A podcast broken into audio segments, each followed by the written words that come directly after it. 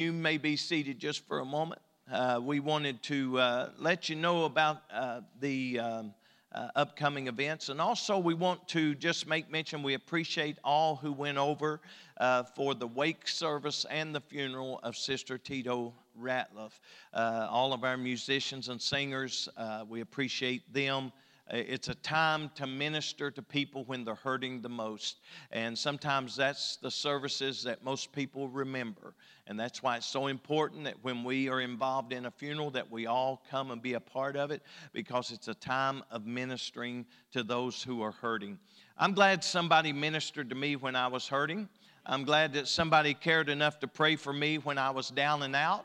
I'm glad that somebody came to me one night when I was under conviction so bad, and they just looked at me and they said, "You're under conviction, aren't you?" And and uh, I, I wanted to uh, just be a little sarcastic and say, "How could you tell?" Because I was sliding out of my seat, and I was just about in the floor of the pew I was sitting on, because I was just feeling just so unworthy and just feeling like I, I just got to hide somewhere. And you can't hide from the Lord. As the old song says, there's no hiding place down here. And uh, I'm glad that there's no hiding place, because I don't want to hide from Jesus now. I want to be in His presence, and I want Him to get glory out of my life. And so uh, with that said, today we're going to be studying in the Word of the Lord. And uh, we are going to be looking in Mark chapter four. Mark chapter four and verse two and verse three. And uh, in Mark chapter four, verse two and three, and did something happen to our monitors, or they just never was turned on? Are you restarting or anything? Um, grab that remote and see if you can turn them on. You... So much for the monitors. Something happened to them. And it's it's something simple, because all three went out. So it's it's uh, it's something, yeah. As long as it don't come up on the internet and start playing Hank Hank Williams or something.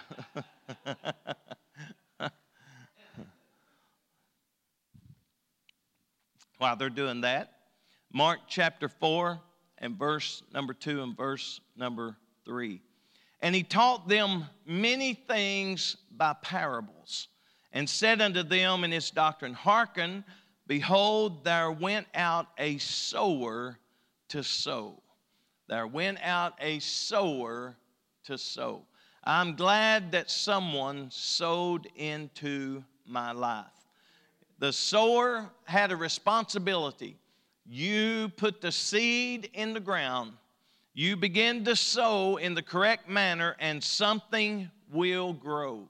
I want the good seed in my life, that is the Word of God. And I know that there's different soils that we're going to look at today, but I want to be the one that receives the seed in the good earth, and I want to produce something for Jesus. How many wants to produce something for Jesus? Amen. Look at somebody and say, "Sow into my life." You may be seated. The sower's responsibility as well as the soil's responsibility. If you begin to talk about a garden, of which uh, most of us just raise just, you really can't call it a garden, you can call it just a little uh, area uh, that maybe we raise some peppers or onions or something just small. Uh, very few people uh, raise what we used to call a garden, which was uh, rows and rows of corn and potatoes and lettuce and cabbage and onions and all those things. Most people uh, do like me. Your garden is Food City, and you just get you a cart and you go and you pick from their garden. Uh, but when you look at uh, the gardens and uh, you understand that there has to be seed planted, and you can't just go along throwing seed in the ground and expect it to grow. Uh, you have to make some rows, and then you, uh, you know, plant the seeds, cover it up, and then you got to water it. I remember watching uh, some um, the older generation, my grandmother and grandfather and, and some of the older generation carried a bucket of water with them. And when they would plant something, they would pour just a little bit of water. Then they would move on to the next one, plant again, and, and water. And then uh, if it didn't rain, they made sure they went out and watered the garden.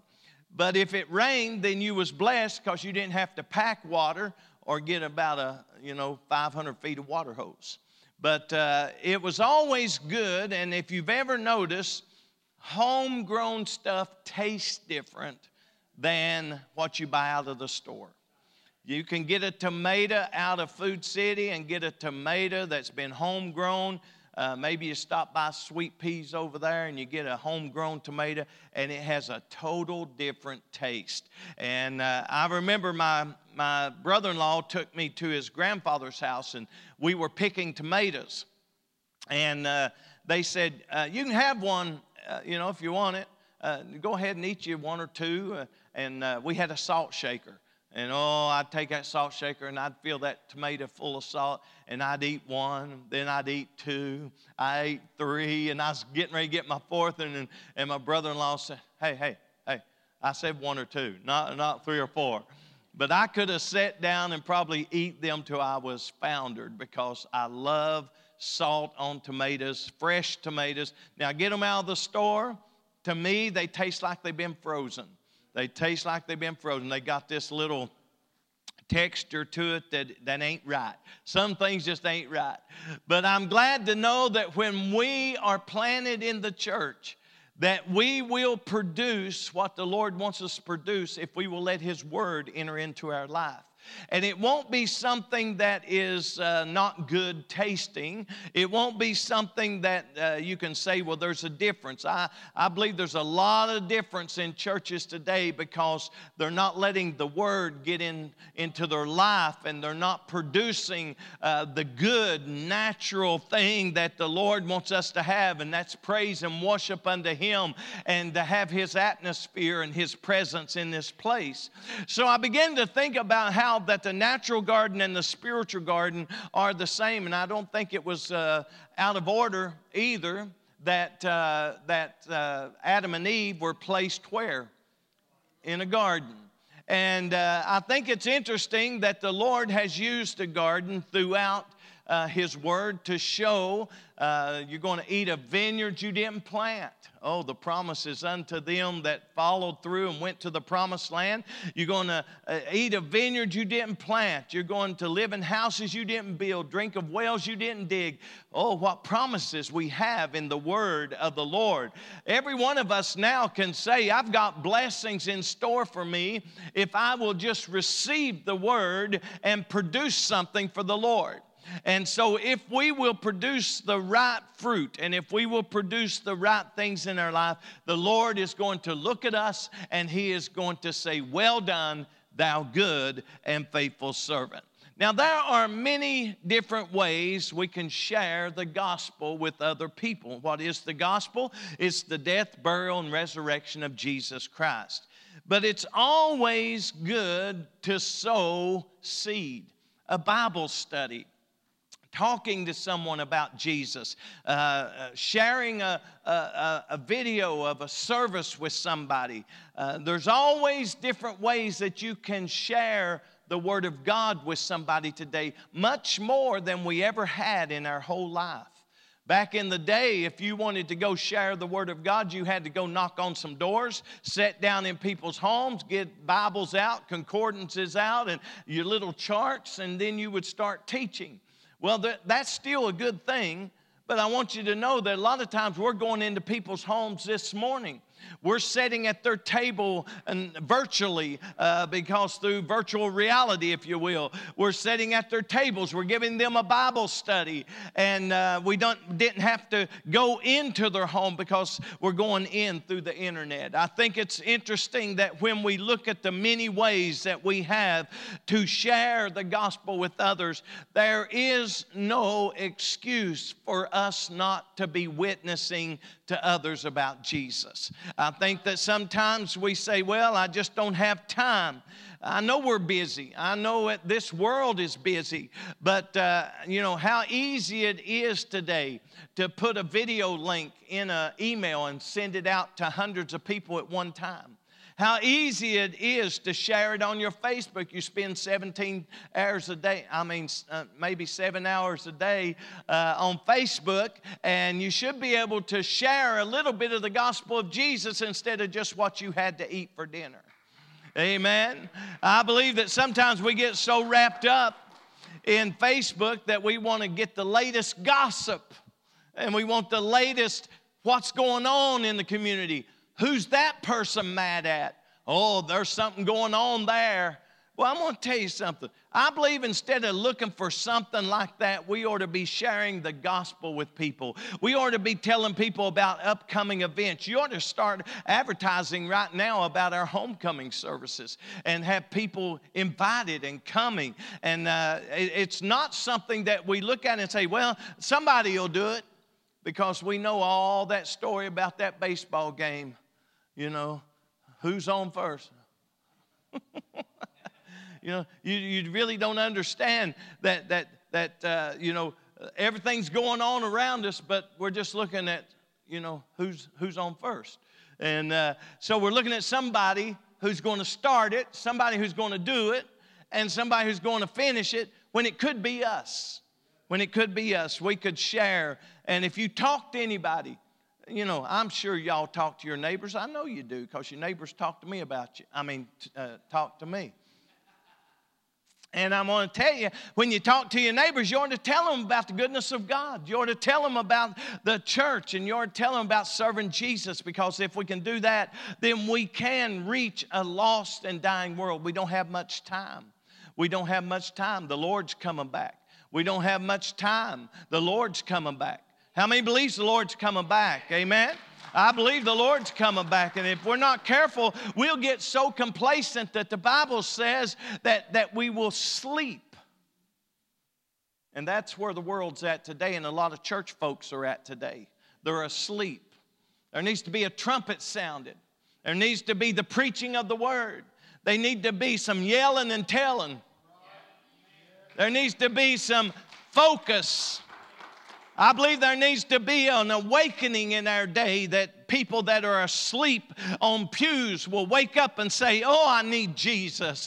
Oh, I need to feel His presence. I need to feel His power. I need to know He's here. I don't know about you, but I need to feel Jesus. I, oh, I feel the Holy Ghost in this.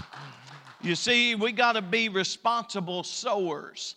We got to sow the seed. And if we can be responsible to sow, then we're going to see the things produced that the Lord wants to see. He wants to see people come to Him.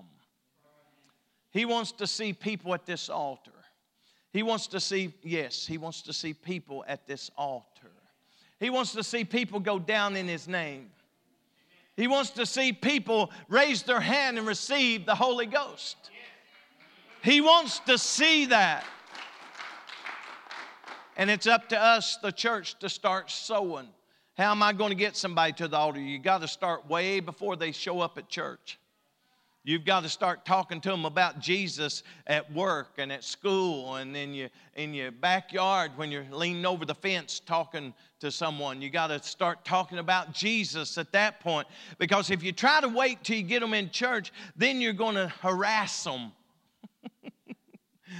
You need to go to the altar. Yeah, I know I need to go to the altar. I'm going to go to the altar one day, you know. So we start harassing. You don't need to harass nobody to the altar. We need to start just simply giving them the good word of the Lord. Tell people what the Lord's done for you. If the Lord's done anything good for you, you ought to just tell somebody, Jesus has been so good to me. Let me tell you what He done for me yesterday. And then just start talking about how that you almost was in a head-on collision. But the Lord woke up the driver coming at you just in time. Oh, we could talk about the great things. And they say, oh, you know, I, I ain't really got no stories to tell nobody. Well, if you ain't got no stories, I'd say you're dead. Because you got woke up this morning. You got started on your way. I don't know about you, but that's a blessing within itself. I had arthritis flare up in my elbow uh, a couple days ago, And, uh, you know, when you try to snap and get a tie tied and all that, look at my elbows. They have to be bent, right? I was at the point where I couldn't get no farther than that right there. And I don't know if you've ever seen anybody try to tie a tie with one hand. It just don't work. And uh, I thought, I'm going to have to go get my wife to tie my tie. And uh, I'm going to have to ask her to snap this little snap there and all that and button the top collar and all this. And, and I thought, I'm going to have to do it. And I said, no, I'm going to I'm going to button this. I'm going to snap this. I'm going to tie this tie if it if it kills me. And so it about did. I, I, right now, that's as far as I can bend my arm right now. But I would I would push, and I'd push, and I'd push till I could get right there. And then I tied it and everything, and I said, thank you, Jesus. You know what? That, that's a blessing. That's a blessing. You don't have to be raised from the dead to give him praise. You don't have to have a healing from cancer to give him praise.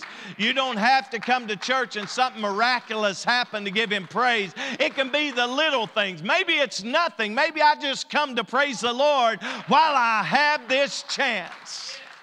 Woo! I believe that sometimes we find this parable, there's different soils that is uh, mentioned here in this parable. A parable, of course, is... Uh, taking a natural uh, event and explaining something spiritual. Because how many knows that sometimes we can't understand spiritual stuff? Yeah, they ain't no use looking at somebody sitting at a restaurant and you sit down with them and say, hey, let me tell you about the Godhead. You're going to blow their mind. You start out just telling them about Jesus. How good the Lord is. Ain't this a beautiful day the Lord hath made? We're going to rejoice and be glad in it. You start out that way. So there are different souls, and you have to understand that if you're going to sow, you're going to have to sow in the right soil. And so I want to talk about these uh, different souls because of this parable. Everybody say parable. Parable. Parable is taking a natural thing. He's using a garden, a garden, a sower and the garden, and he's going to try to prove something. He's not going to try. He is going to prove something spiritual. That's what a parable is. Every time you read in the Word a parable, it's, it's not something that is actually happening, but it's something that is a type of something that happened. Maybe, maybe you talk about the, the parable uh, of, of the talents. You know, uh, it's talking about something, comparing it to something. You're comparing something natural to something spiritual. Again, it's easy to understand natural things. It's easy if I talk to you about a garden and there's a, there's an old farmer, right? There's an old farmer and he's, and, he's, and he's planting seed, and then there's that ground that he's planting in. So, so we can look at this many ways. We can look at this as the sower and the soil, or we can look at it as a farmer and the soil. The farmer and his farm. We can look at old MacDonald. He planted a garden too, probably. But, it, you know, he had horses and cows and ducks. Different souls. Different souls. We need to learn how to plant. We need to learn how to plant. This, this world knows how to come to church. We know how to come to church. We know that Sunday morning we're going to be here. Sunday day we're going to have church. And then, then Wednesday night we're going to have church. We, we know how to come to church. And some people know how to have church. And there's a big difference in coming to church and having church. And when you have church, that means that you have a move of God. That means that there is praise and worship. Having church is not just coming and singing. It's not just passing the offering plate. It's not just taking up prayer requests. That's not having church. That's just preparing for something to happen. But when you have church, something has been planted in your heart that makes you want to praise Him. Even when you're sick, even when you're afflicted, even when you're depressed, even when you feel bad, even when you feel like the world is caving in on you, you still got a hallelujah and you still got a praise unto the Lord. We ought to have church every time we come to church. Ain't nothing no, more frustrating than somebody who needs a move of God and comes to a dead church.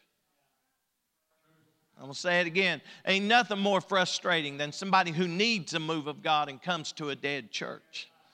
They want a move of God because they know that if they can get to a place where God moves, they'll be like that woman pressing through with the issue of blood. If I can but touch the hem of his garment, I know I'll be made whole. There's something about having church and having a move of the Lord that people are hungry for. I, I don't believe we're living in such an immoral, ungodly world that nobody wants to feel God anymore or nobody wants to have church anymore. I just believe we got so used to everything as it is that the church has got complacent. It was not uh, the world that fell asleep at the garden when Jesus went to pray. It was his own disciples who fell asleep, and he comes back and he said, what, can't you watch with me one hour? Can't you stay awake long enough to watch me pray and watch how to get through your tough times and your difficulties? I tell you, if we're living in a world that we can't stay in the sanctuary long enough to hear a message. Uh, something's wrong with our spirit. Uh, we've got to come into the house of the Lord. Uh, we've got to have something planted in our life uh, because there's hungry people uh, who need a move of God. Uh, there's hungry people who have come uh, because they're longing for Jesus. Anybody longing for Jesus? Go ahead and give a hand clap. Give some praise. Lift your voice if you're longing for him. There comes that time you got to thirst after him. You got to thirst after him. If you've ever been real thirsty, if you've ever been outside and you've been working in the hot sun and you got real thirsty and then you, you said, I just got to go get something to drink. I'm about to die of thirst. Well, you really ain't, but you feel like it. And so you go in and get something to drink. That's the way we ought to feel about coming to the house of God. Because I tell you, this world has made you thirsty. This world's put you through the dry. It's put you in the heat. It's put you in all sorts of, of ungodly situations. And now you're thirsting and hungering. He that hungers and thirsts after righteousness shall be filled. So we ought to come to church hungry and thirsting, longing. Oh, I pant after him. The writer begins to talk. Read your Bible. It's a fascinating book. There's all sorts of things in the Word of God that begins to tell us how that people long for the Lord so much. It was like, it was like dying of thirst. It was like being so hungry. Oh, taste and see that the Lord is good.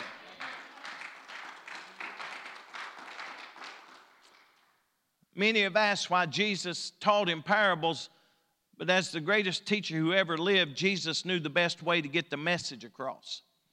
And sometimes the best way to talk to someone is to know where they're coming from. You know, you can't, you can't look at some people and start telling them the theory of, of uh, relativity. Or talk to them about, you know, how that Isaac Newton and the law of gravity and all this. Sometimes you got to get down on people's level. If somebody come up to me and started talking to me about some uh, electrical theory of, of um, winding motors and getting motors the right amps and all this stuff, even though I was a certified electrician for uh, probably twenty-five years, you know what? I'd look at them and say, you're over my head. You're over my head. Somebody like Brother Jerry comes up and says, yeah, I tore this diesel engine apart, and I took this out and this out, and I, I bored it out, and I put it all back together and started it up, and it started up. That's over my head. But you know what? We need to learn how to relate to people. You can't talk to people the same way. I used to use this illustration all the time because back in the day uh, when the days of hippies, anybody remember the days of hippies? That was those antisocial, rebellious people that was going against society. That's what hippies were. If you didn't know what hippies were, that's what hippies were. They were always in rebellion against society. That's why their hair was long. That's right. Well, I'm going to teach y'all some sixty social studies. That's why their hair was long. That's why they didn't shave. That's why they that's why they wore tattered blue jeans, and and and it, everything was anti-establishment.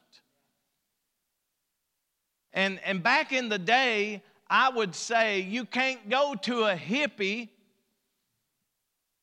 and start talking about standards of dress code.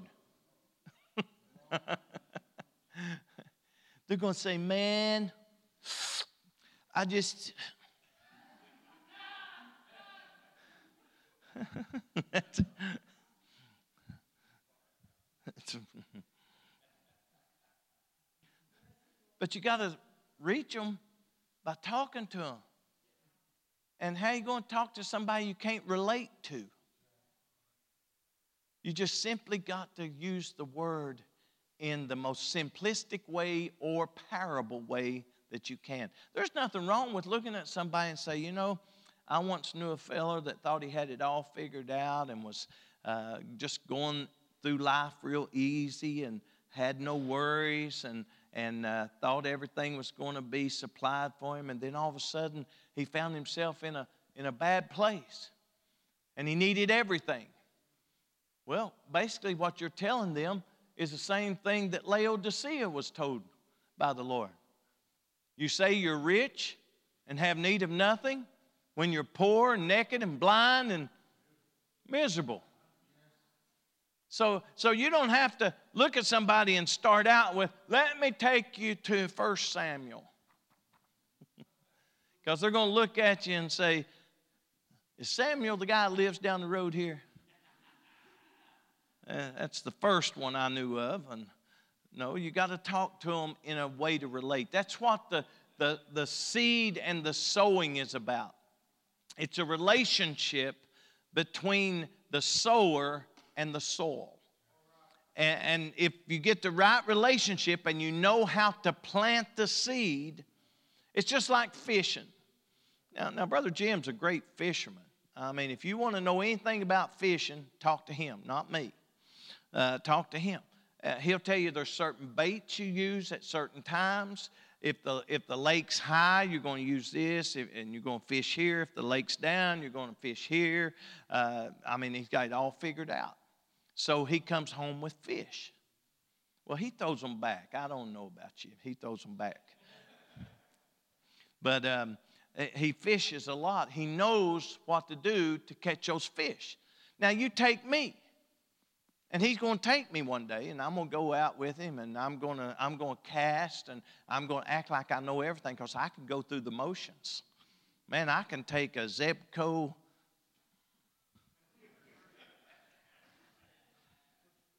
I can go through the motions. I can go through the motions of fly fishing, but I couldn't throw one out in the water at all. But you know what? He knows how to do it. I don't. So what would happen is I'd fish all day. And I tell this story because this is a true story. I went fishing with a pastor from Tennessee.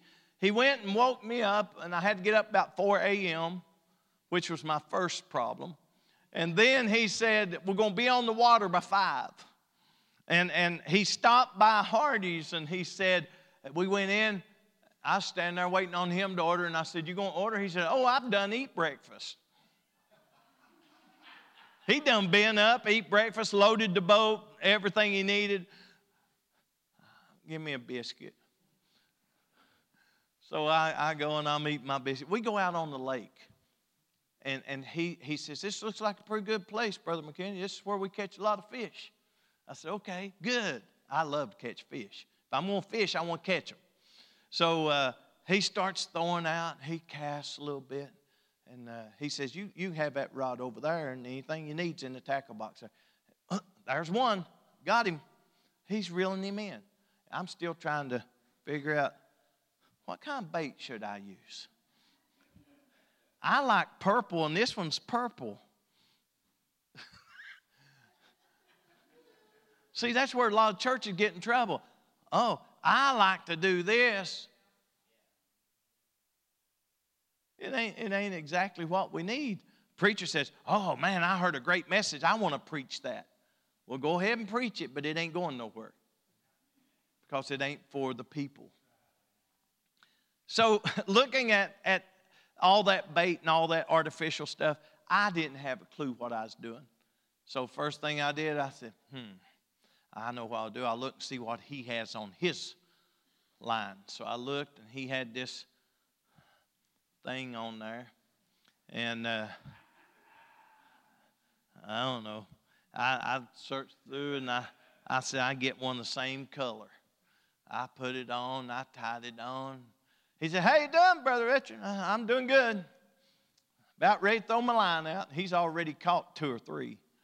And uh, he he's cast them back out. And he, oh, oh, man, that got away, he said. I said, ooh, man, I better hurry up and throw my line in. So I threw my line in. You know what? I threw my line in. I threw my line in. I threw my line in again. I didn't catch a thing because I didn't know what the little nibbles were.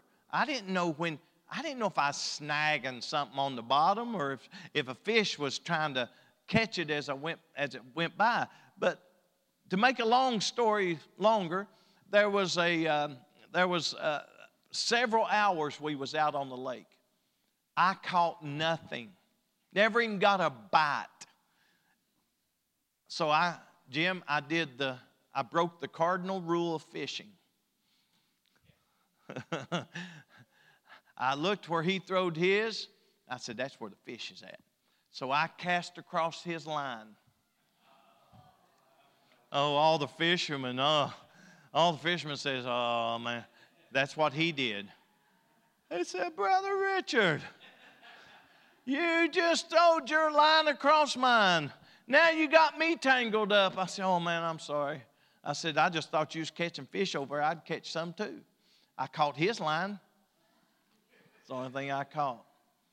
You see, you got to know how to speak to people. You got to know how to talk to people and how to witness to people because some people come from different backgrounds. Not everybody is college educated. Not everybody is uh, able to understand the Word of God, and you have to just take your time and know what bait in the Word of God to use. And, and that's how you catch fish. That's why you become fishers of men, and uh, that's the way you do it. So there are different soils. There was uh, three different soils. Uh, there was uh, three different types, if I could use it this way, that did not produce anything good.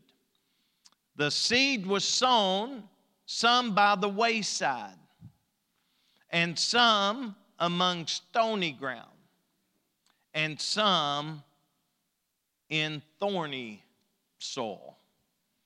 But then there was the good soil. So I want to I want to speak to us about sowing, sowing today in the right ground. Uh, Jesus began his lesson by introducing the sower of the crop. The sower was not expected to do anything other than generously throw or plant seeds on the ground that had been prepared for planting. The sower was not responsible for the rain, and the sower was not responsible for the sun. All he was to do was sow. So what we have to understand is what Paul began to relate to us, that one plants, somebody else waters, but God gives the increase. So if a church grows, it's not because you sang a song. It's not because you're a dynamic preacher. It's because you followed protocol. You begin to plant. One begins to sow. Somebody else comes along with a song and begins to sing, and it begins to water, and the Spirit begins to move, and the next thing you know, that seed begins to produce. And next thing you know, they want to come to an altar and give their life to Jesus. Why? Because God gives the increase. I think it's interesting to know that Jesus compared the sower to those who share the gospel. As we share the Word of God with others, we are sowing the seed of truth into their hearts. So we have to understand the concept of the farmer. He generously sows seed, then waits for the harvest. If some of the seeds fall on unprofitable ground, he don't give up or lose heart. Now, here's where it comes in. How many's ever witnessed to somebody and they came to Jesus and gave their life to Jesus? Hopefully a whole bunch of y'all. How many's ever talked to somebody and it fell flat? They didn't want to hear about Jesus. They didn't come to church. They didn't come to an altar. That's the soil we're talking about here. Is all you're supposed to do is keep sowing. Now, some people are not going to respond to the seed. The sowing, they're not going to respond to it. So you're going to find that some's going to fall on stony ground. They're, they're hard-headed. None of us was ever hard-headed, was we? Hard-hearted. And, and they don't want nothing to do with church. A lot of people may have had seed sown in their life, but they let all this world, cares of this life, just start springing up and choked out the word because they're too involved out there to get involved in here. I'm going to tell you something. You can live in that world, play in that world, and love that world. But when you come in the presence of the Lord, don't expect the Lord just to open up the windows of heaven and pour out blessings upon you. You got to show Jesus you love him outside of these four walls. Oh, how I love Jesus. Oh, how I love Jesus, oh, how I love Jesus, because he first loved me. Oh, I got to love him outside these four walls. I got to show him that I, I'm going to worship him in the midst and in spite of it all. I'm not one thing in church and then something else in the world. One thing in church, something else on the job. One thing in church, something else with my friends. If that's the way you are, you're a hypocrite. Somebody say, you shouldn't say stuff like that, Pastor. I'm the pastor. I got the mic. But that's what the Bible would call you, is a hypocrite. So you got to be the same. And and I believe that the, it's it's when the word is planted in your life, you'll be the same. You will show the same fruit. You know, how many knows there is the fruit of the Spirit? That's the things that should be showing in your life after you accept the Lord in your life and get filled with his Spirit. It, you know, you got love. You got all these all these great things that's supposed to be showing, right? You can't go in the middle of the beanie weenie aisle at Walmart and do a, a Three Stooges three sixty fit on the floor. Weep, beep, beep, beep, beep, beep, beep, beep, beep. People's going to look at you and say, huh, well, I thought, I thought that was a preacher. That's the way they look at us. I thought you was a saint of God.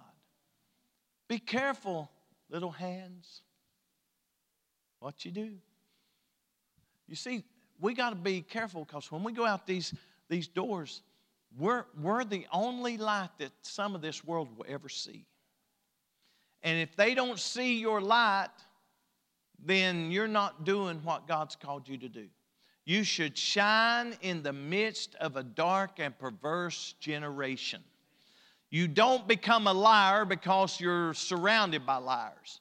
You don't become somebody who is a um, who is a uh, thief because you're surrounded by thieves. You don't become somebody who is, uh, uh, you know, just uh, uh, somebody who's causing trouble on the job just because everybody else causes trouble.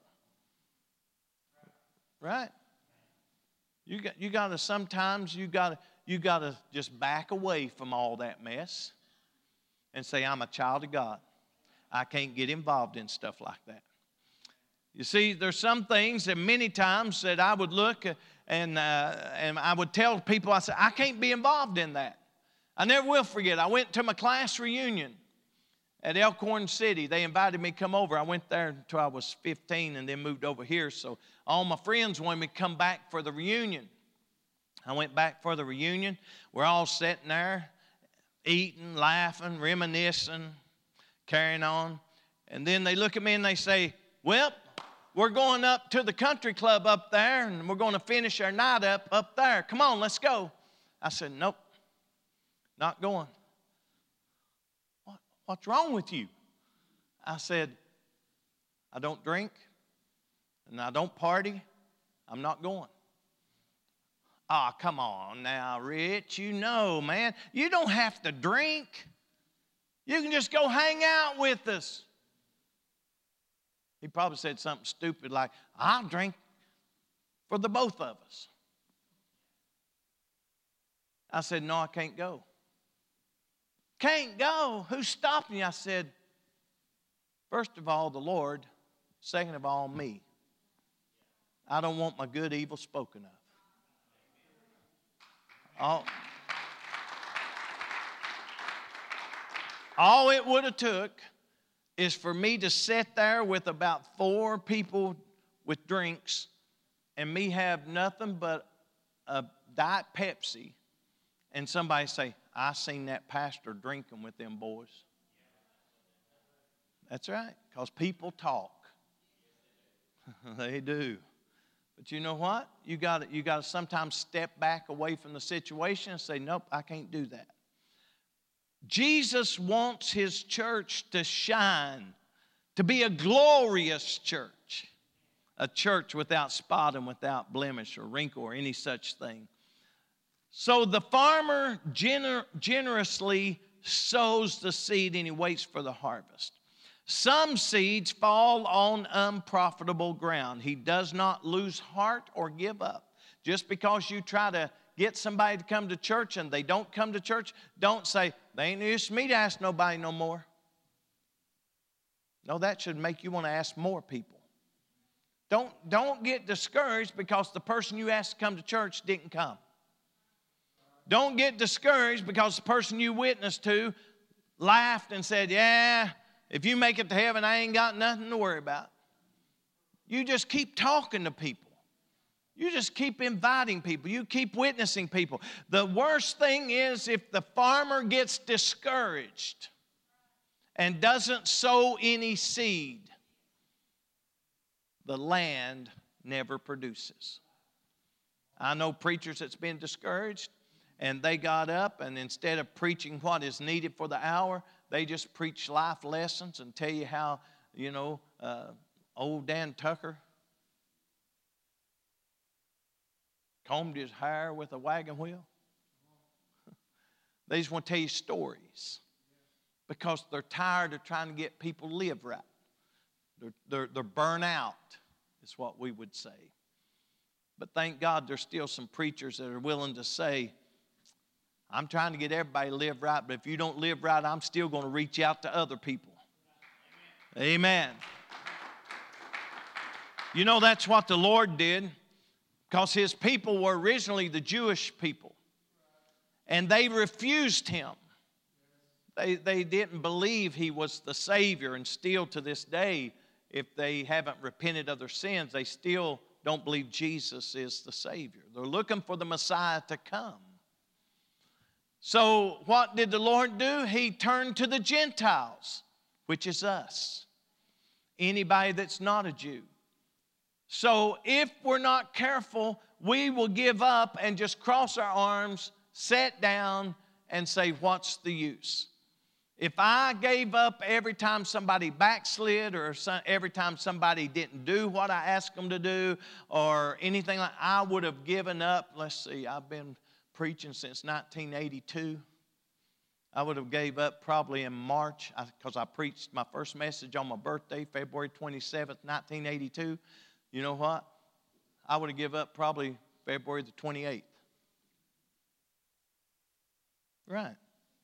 But you don't give up just because people don't receive the word. You don't give up just because people don't come to church. You don't give up just because somebody backslides. If a husband backslides, ain't no use for the wife to follow. Right? If the wife backslides, well, I'm going home too. Ain't used for the husband backslide. You know, it, it, it's it's something. If one family comes in, they all come in. If one family backslides, it seems like everybody backslides. How's that work? I don't know. But you see, you don't get discouraged. The church should never get discouraged. I don't know about you, but uh, you know, uh, we've we've had the church full, we've had the church down, and we've we've had a lot of things good happen and all that. But you know what? I don't get discouraged when something bad happens. COVID hit. thirty-some people in the church. Pastor, I got COVID. Okay. You know what? I didn't say, well, praise God. Let's just close the church till COVID is gone. It'd still be closed. And I've said this, this church ain't closing no more. You can stay home if you want to, and out of fear and anything, protection, whatever you want to call it, this church is going to have the doors open. If I have to preach to empty pews, I'll preach. Amen. Why? Because you can't quit. Maybe somebody needs to hear the word. Maybe somebody needs to give their life to Jesus. So we must also be generous in proclaiming the word of God to others. Even though the word of God is not always received by the hearers, we are not discouraged. Somebody say, I'm not discouraged. I'm going to faithfully continue to sow year after year, month after month, week after week, because we are confident in the principle of the seed. The principle of the seed is if you plant it in good ground and, and water it, something's going to grow. I had people tell me, said, well, you're sixty-five years old. I guess you're re- you're retired now, aren't you? I just laugh. I said, well, let me think about it. I do a daily eye cast five days a week. I do a radio broadcast every Sunday. I do two television broadcasts, mm, preach at two churches, pastor two churches. Uh, I don't think you call that retired. And the reason I do it is not because I ain't got nothing else to do. I got a little cabin in Tennessee if I want to just quit right now and just say, see you later, Gator. Do you know why I keep doing it? Because somebody needs to hear about Jesus. Somebody needs Jesus. And I'm going to teach these younger guys to do the same thing. And they're going to realize their time is not their time, it's God's time. And uh, we're going we're going to teach them how to do all these things so that it carries on. Carries on. Because ain't no use after somebody's doing something to say, well, that was their thing. Daily eye cast was what he did. Well, I tell you what it did. There's a woman in England was watching the daily eye cast, repented of her sins, wanting to get baptized in Jesus' name. We got a little chat room in that eye cast, and she put in there, I want to be baptized in Jesus' name. I thought, well, praise God, here I am in East Kentucky. What am I going to do? So I began to contact every missionary I could get a hold of. I finally got a hold of one in England. He lived about thirty to forty-five minutes from her. And I said, this is no joke, because sometimes when you talk to people and say, I got somebody who wants to be baptized over there, it's like, yeah, right. And I said, they repented through the eye cast, and I explained everything I was doing. And I said, she needs to get baptized. So he went, him and his wife met her and uh, gave her a Bible study, talked to her, made sure she really understood, and they baptized her. And they sent the pictures to us, and we showed them on the screen that Sunday morning, showing what God had done through the daily eye cast. So that's just another way to sow seed. I believe that any way we can sow seed, and, and some people say, well, you shouldn't sow seed on that format or in that media or whatever. I'm going to sow seed any way I can, because there's people that need Jesus. And they, there's people that I, I see them out all the time, and they say, I watch you every Sunday morning on television. They wouldn't be watching if I wasn't on there. Right? That's right. That's right. We got to we got to learn that if we're going to sow seed, we're going to have to go into the highways and the hedges.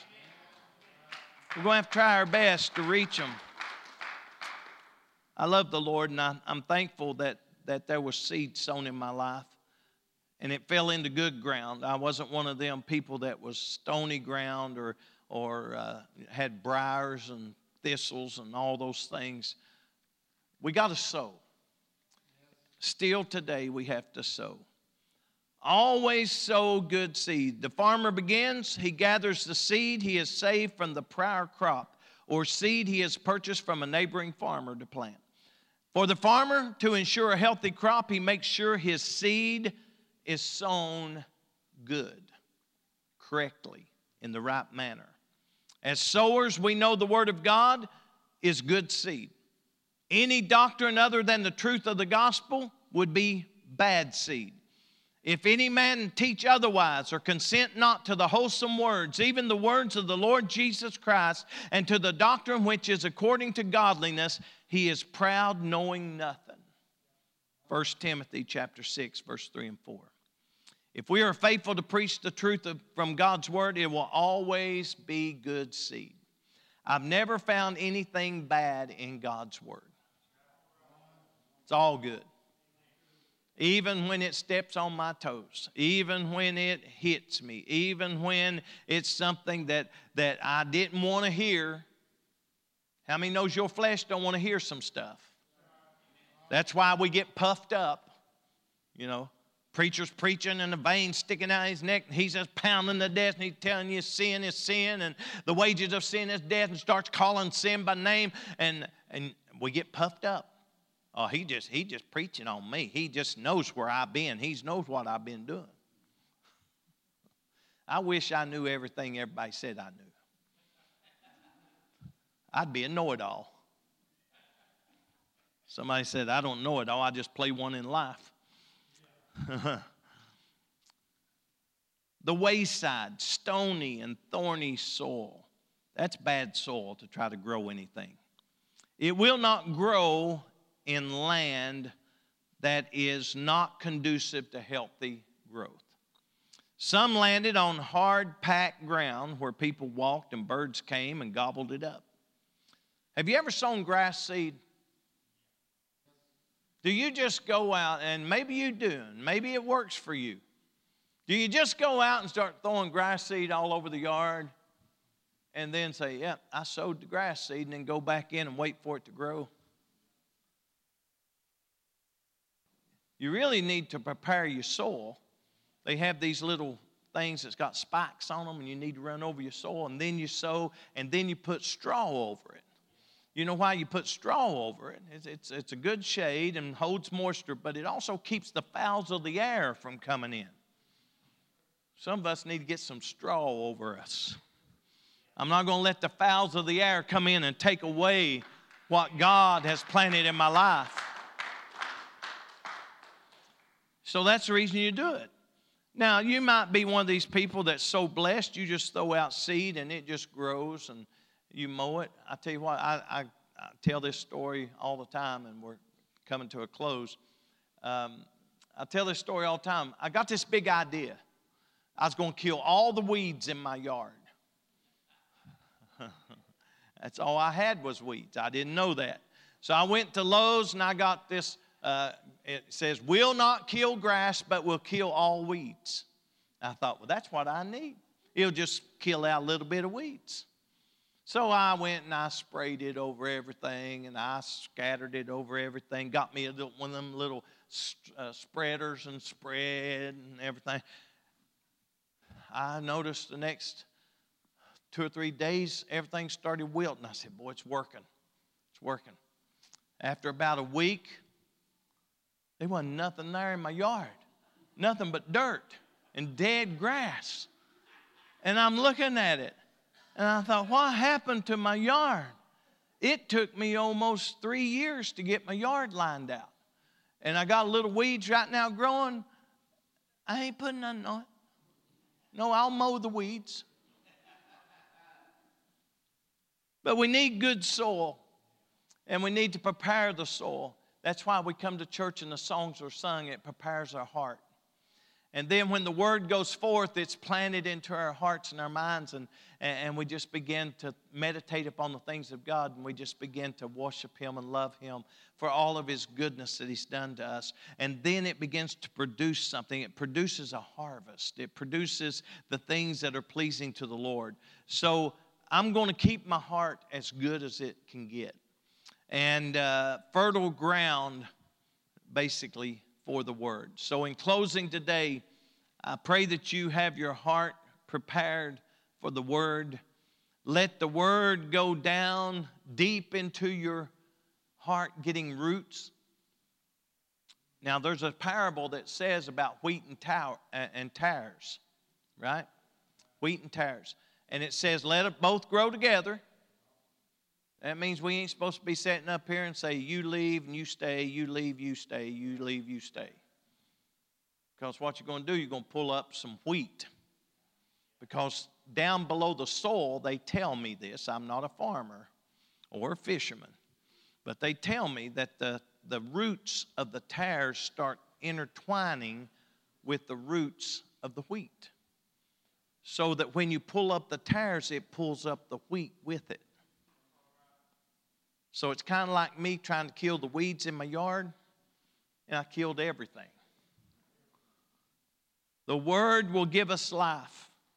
Don't allow the cares of this life to choke out the Word in your life, because this world will keep telling you all the things that they're doing and how much fun they're having and how great it is to have liberty and not be under the bondage of no man. But I'm going to tell you, one of these days when the Lord comes back and the trump of God shall sound, it's going to be a good thing that you let seed be planted in your life. It's going to be a great thing that you are ready for the rapture. It's going to be a good thing that you are a child of God. Amen, amen. I pray the lessons blessed you this morning. Good to see everyone. Child and every adult here today. Uh, we're going to turn it over now to Brother Dwayne, I guess, is going to do our transition. And we got some buckets. Yeah, everybody knows what these buckets are for by now, I guess. All right. If you don't. What about you? That reminds me of a story that my that my dad used to like to tell about the prayer box, knocking it over and seeing all the names fly out. Amen. Hallelujah. Everybody knows what these buckets are for. Somebody, somebody, somebody there you go, is going to get a pie in their face. Woo. Amen. But it's going, it's going for a good thing, ain't it? Hallelujah. How many enjoyed that lesson this morning? I really did. Amen. That was a good lesson. A little bit of teaching, a little bit of preaching. And I tell you something Dad taught me a long time ago. I wondered when we went out fishing when I was a young boy, how I could throw in the same spot, Brother McKinney, like you was talking about. And I could be throwing the same type of bait. And they'd catch the fish, Brother Larry, and I wouldn't. But it's all in how you present it. And how we present ourselves to this world, the bait being the Word of God, is going to, is going to reflect, you know, on how many people we bring in. I can present myself to this world like you was talking about. In a bad way, I ain't going to be able to reach nobody, brother. Right. Amen. We got to live it, don't we? We got to live the word if we want anybody else to, to desire the word. Hallelujah. And I didn't mean to do all that. But anybody got any birthdays this morning? Any anniversaries? Here they come, brother. Here they come, money in hand. Money in hand.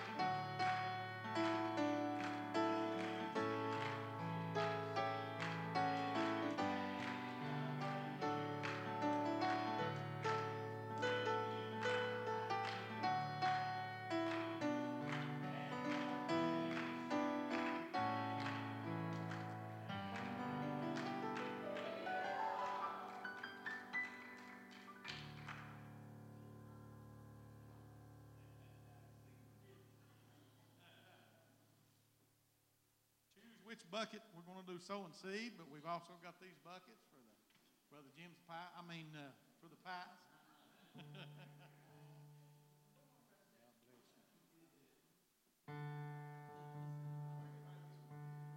Dig deep, brother, for this one.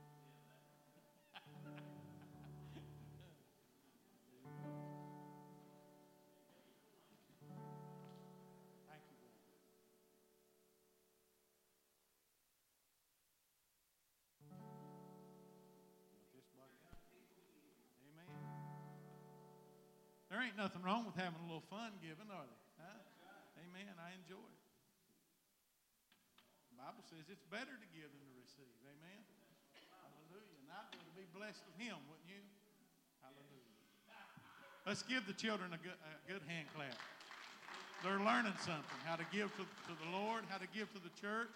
Not just, it ain't all about money, but it's about time. Brother McKinney was talking about this this morning, you know. It's important to give of your time. He can't do it all, though it seems sometimes he is. He can't do him and Sister McKinney can't do it all. Ephesians four and verse thirty, I'll try to be quick. And grieve not the Holy Spirit of God. Another place talks about quenching the Spirit, but right here it's talking about grieving the Spirit, whereby ye are sealed unto the day of redemption. Let all bitterness and wrath and anger, clamor and evil speaking be put away from you. Let all these things, all malice be put away. Be kind-hearted one to another. How are we going to win this world if we're not kind-hearted? I never will forget seeing on a hat Acts two thirty-eight or hell. And I believe in Acts two thirty-eight. I'm an Acts two thirty-eight preacher, Bud McKinney. But it's all about how we present ourselves once again. James chapter one, and I'm trying to be quick. If any man among you seem to be, seem to be religious, and bridleth not his tongue. You know, this is the most powerful weapon that we have. We can either use it for God, amen, or we can use it for the devil. Amen. One last place, Psalms thirty-nine and one says, I said I will take heed to my ways, that I sin not with my tongue. Listen to this. I will keep my mouth with a bridle while the wicked is before me. You think it ain't important what we say and do in front of the world? You think it ain't important? You know, we can get down the road and we can talk about our church. We can talk about the pastor. And we might even be right about sometimes the things we're saying.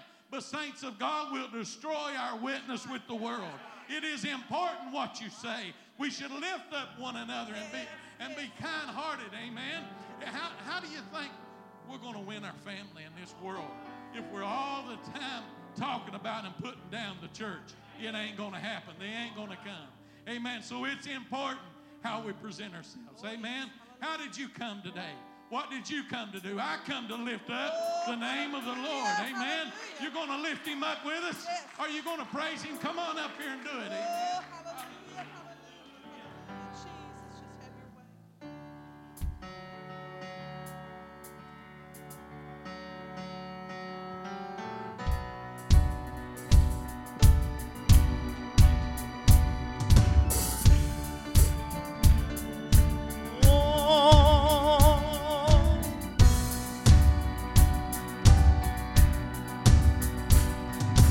Anyone who's ever seen the mountain of their sins just disappear. For anyone who's ever felt the hand of heaven reach down through their fears and dry their tears. For any life once empty that now finds itself alive and full of song. Songs, then you'll understand the reason the saints of God may carry on. So if I shout, though I'm shouting from a heart that's been washed clean, if I run, though I'm running from a past that's been redeemed, to the world it might look crazy. There's just no telling what you're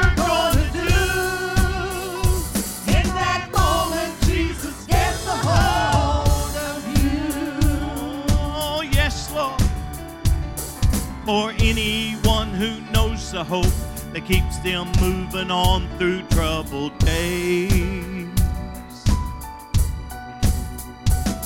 for anyone who knows they've got a future and a hope beyond the grave. Every life's a different story, how He led us out of darkness into light. There's no way to keep us silent, every breath's another chance to testify.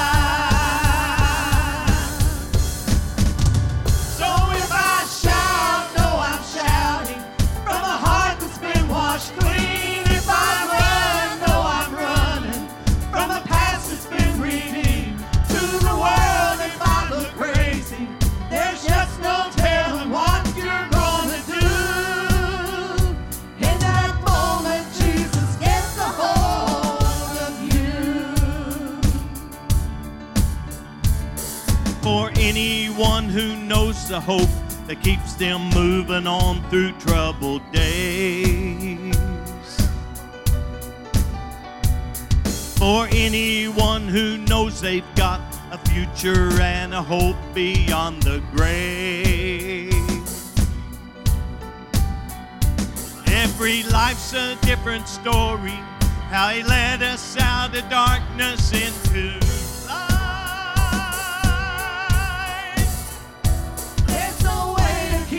silent, every breath another chance to testify. Oh, somebody testify with a shout. If I shout, no, no I'm shouting, shouting from a heart that's been washed clean. If I run, no, I'm running from a past that's been redeemed.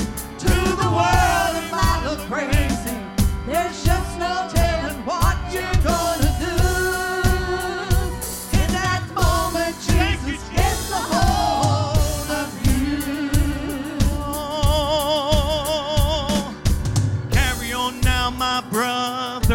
Carry on now, my sister. Gotta keep on. Carry on now, my brother. Carry on now, my sister.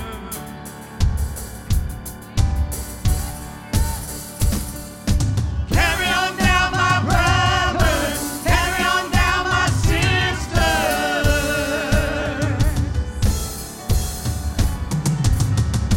Carry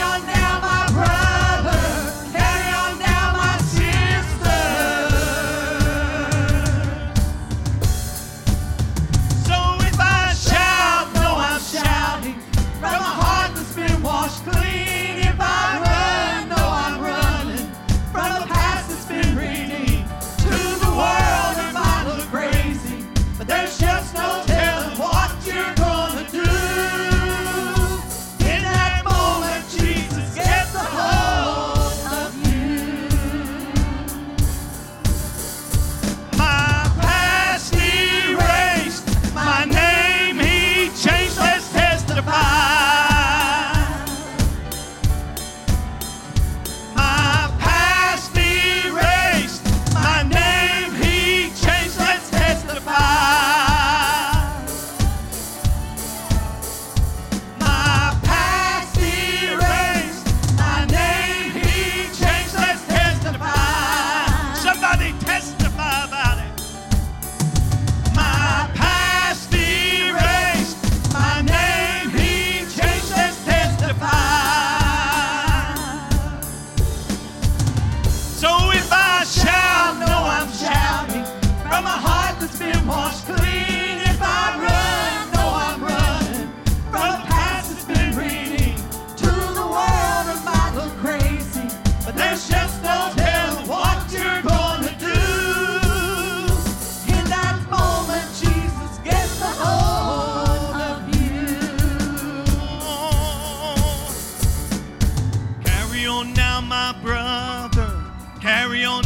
sister.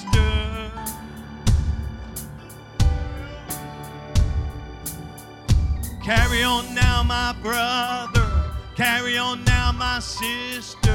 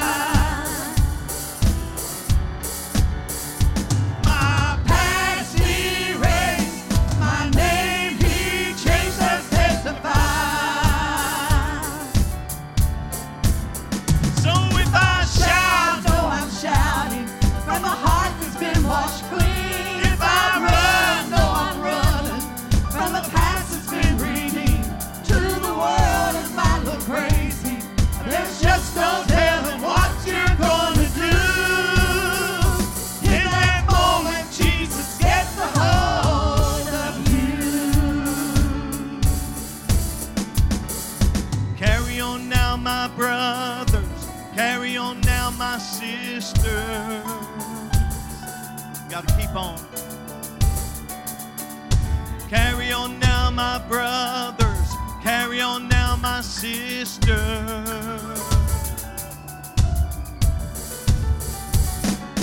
Carry on now, my brothers.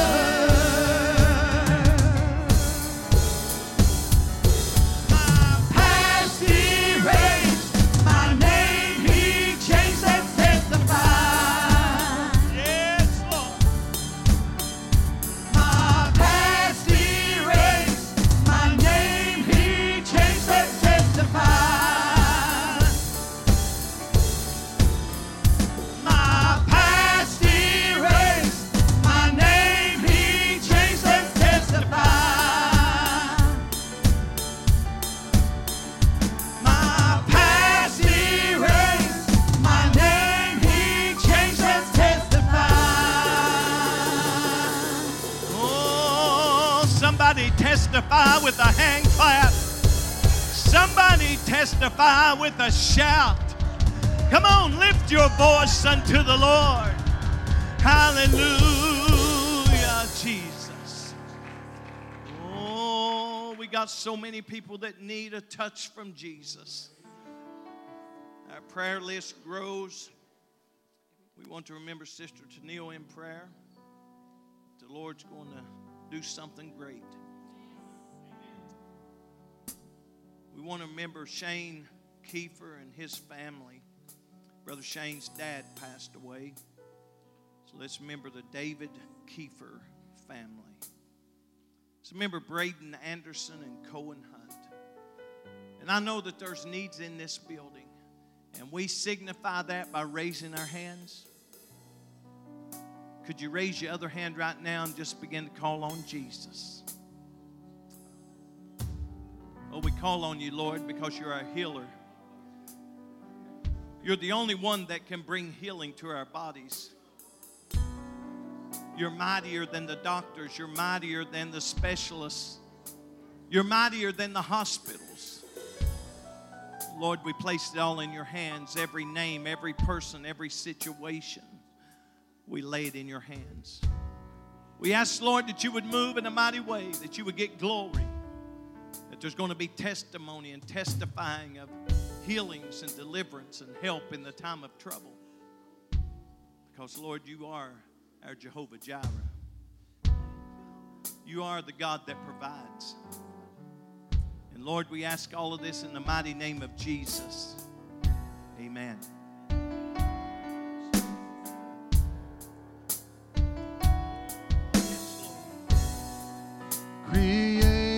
From dust, you came and you lived among us. You took on our frame, you walked in our pain, and now you're taking us higher. You stepped into time. You laid down your life to save us. You took on our shame. On the cross it was laid. And now you're taking us higher. We go from glory to glory.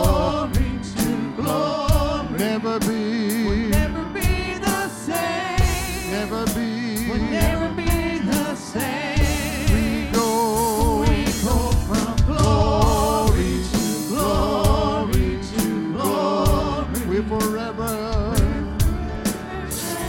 forever change.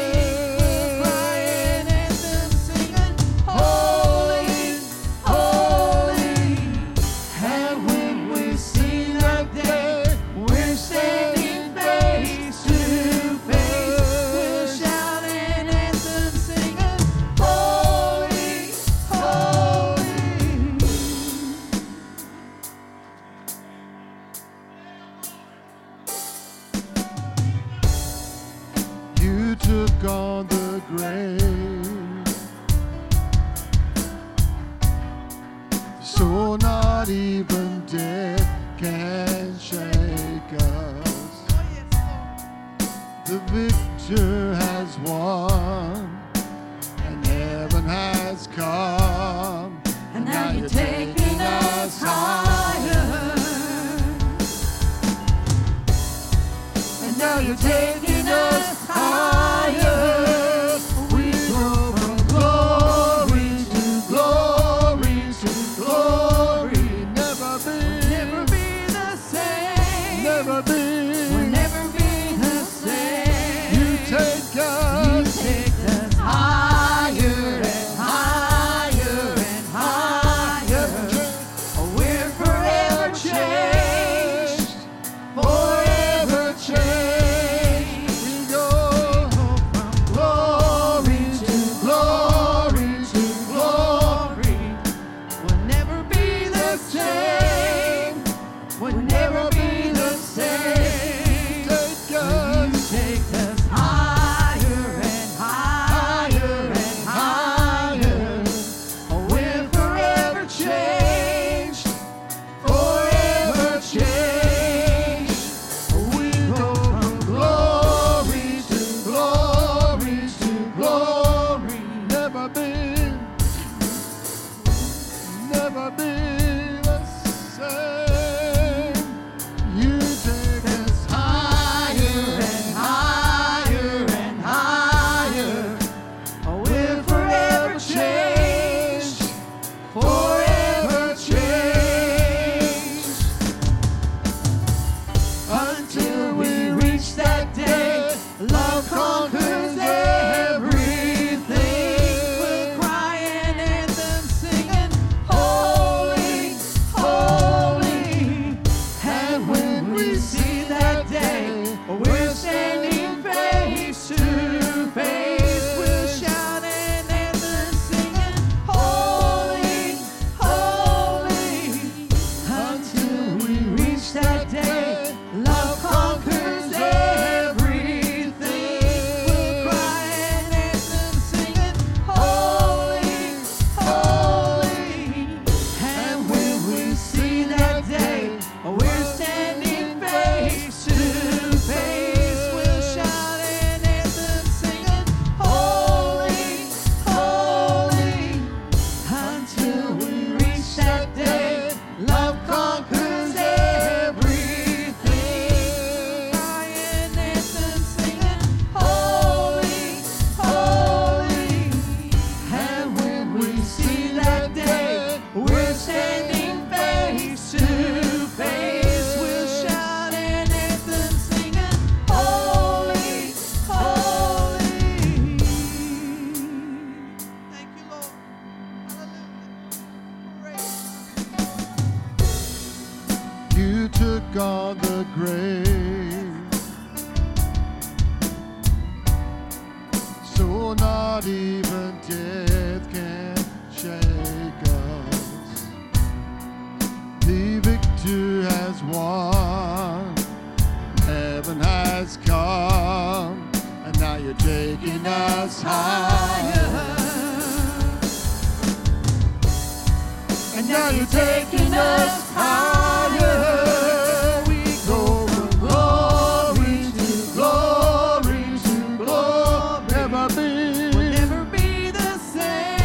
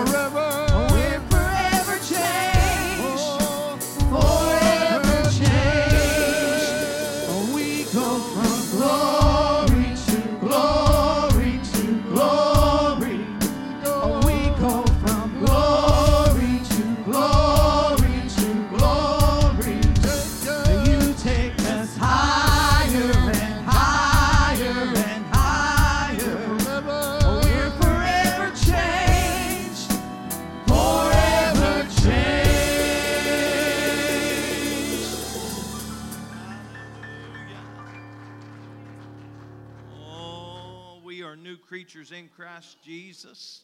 Somebody shout, I am forever changed. I am forever changed. He didn't change me just for a week. When the Lord touches you, He don't just change you for a month or two. He changes you forever. You can't walk into the presence of the Lord without having a thought, I've got to change my ways. Even the prophet, when he was in the presence of the Lord, he said, I'm a man of unclean lips. I don't even deserve to be in the presence of the Lord. But the Lord said, that's okay. I'll get some coals off the fire, off the altar. I'll touch your lips and you'll be made clean. There's some great things in the Word of God that lets us know. We may have come today with problems and circumstances and all sorts of things that we just wish we didn't have to deal with. But the Lord says, I'll take you as you are, but you're going to leave different. I'll accept you as you are, but you're going to leave this place different. Hallelujah. We're going to ask our ushers to come. We're going to take up today's offering. The Lord is good. And if He's been good to you, give in the offering. And I know if you give in the offering, the Lord will bless. Let's pray. Lord, we come before Your presence. Thank You, Lord, for all of those that are going to give today. We know that the offering and the tithes that come into this church, Lord, are able to send missionaries in foreign fields, able to expand our departments here locally, and able to help us to do things that we normally wouldn't do, but You have allowed us. And I pray, Lord, that You will just bless each and every one in Jesus' name. Amen.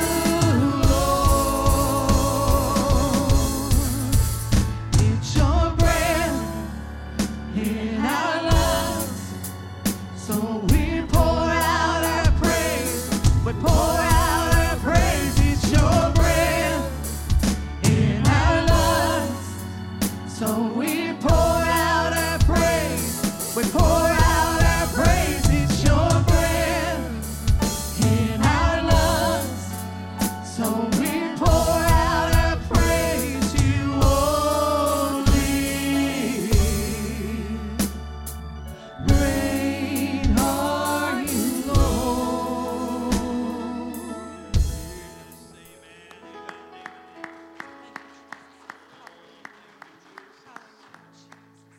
Believes the words to that song. Yes. Amen. If if you've ever been in a place in your life to where your lungs, something has happened, amen. I got in a place, Brother McKinney, to, to where I couldn't get a good breath.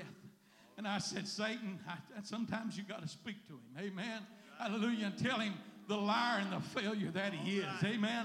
I said, Satan, I need my lungs to glorify the Lord. I need them to lift up his name. All amen. Right. I need them, amen, to carry out his will and his right. word in my life. And it's his breath. And he touched me.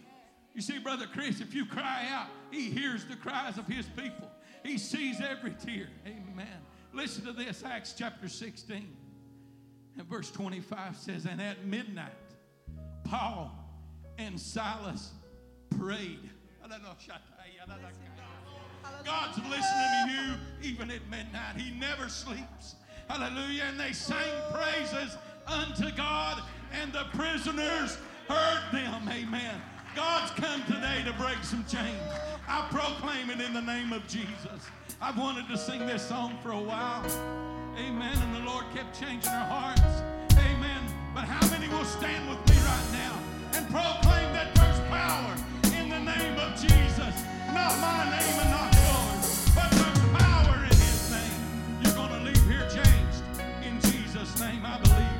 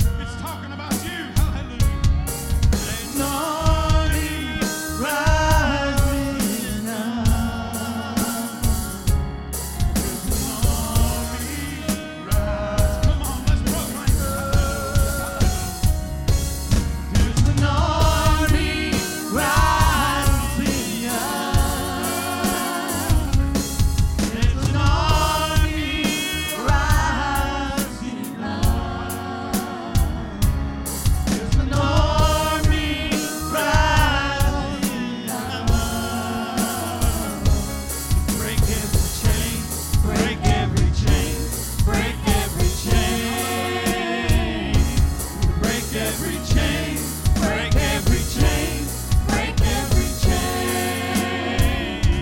You break every chain, break every chain, break every chain. There is power in the name of Jesus. There is power in the name of Jesus. There is power in the name of Jesus.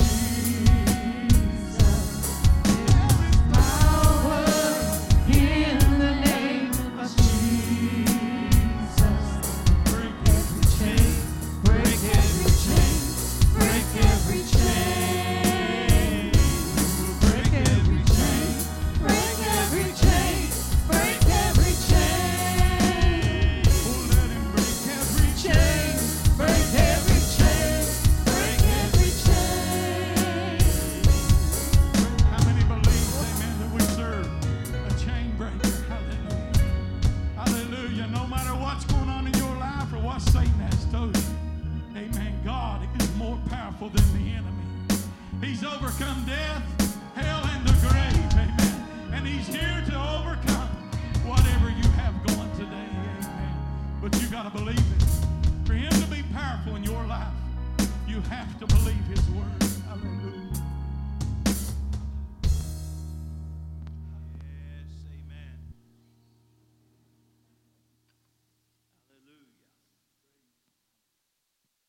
Hallelujah. Hallelujah. Amen.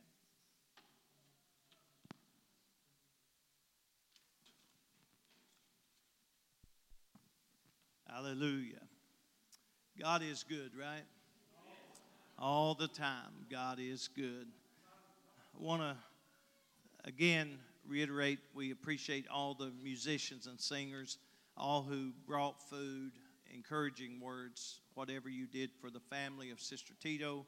They certainly appreciate that, and uh, we, we appreciate this church uh, stepping up in a time of need uh, so that a family could be ministered to. And Wednesday, last Wednesday, if you missed Wednesday, I'm telling you, you missed a powerful service. Why? Because we baptized three people. Come on, that ought to get more of a response than that. Amen, amen, amen. I'm glad somebody said, I need to go down in his name. Had three go down in his name, and I've, I've been preaching, and we've been studying, and we've been teaching, and all the ministries been joining in on this about revival, and uh, we want to have revival. Amen. We're going to have revival. In spite of whatever the devil, devil don't want no revival around here. Well, the devil don't want no revival around here, but we don't care what the devil don't allow. We're going to have revival anyhow. Oh, that! Come on, somebody, somebody's got the Holy Ghost or to respond to something like that.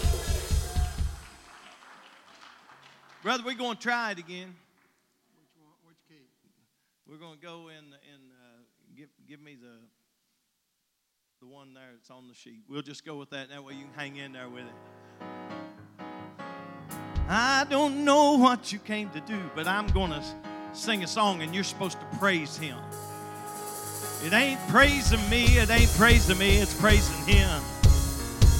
Oh, I feel the Holy Ghost down in my soul. Somebody give a praise. Somebody give a praise. I,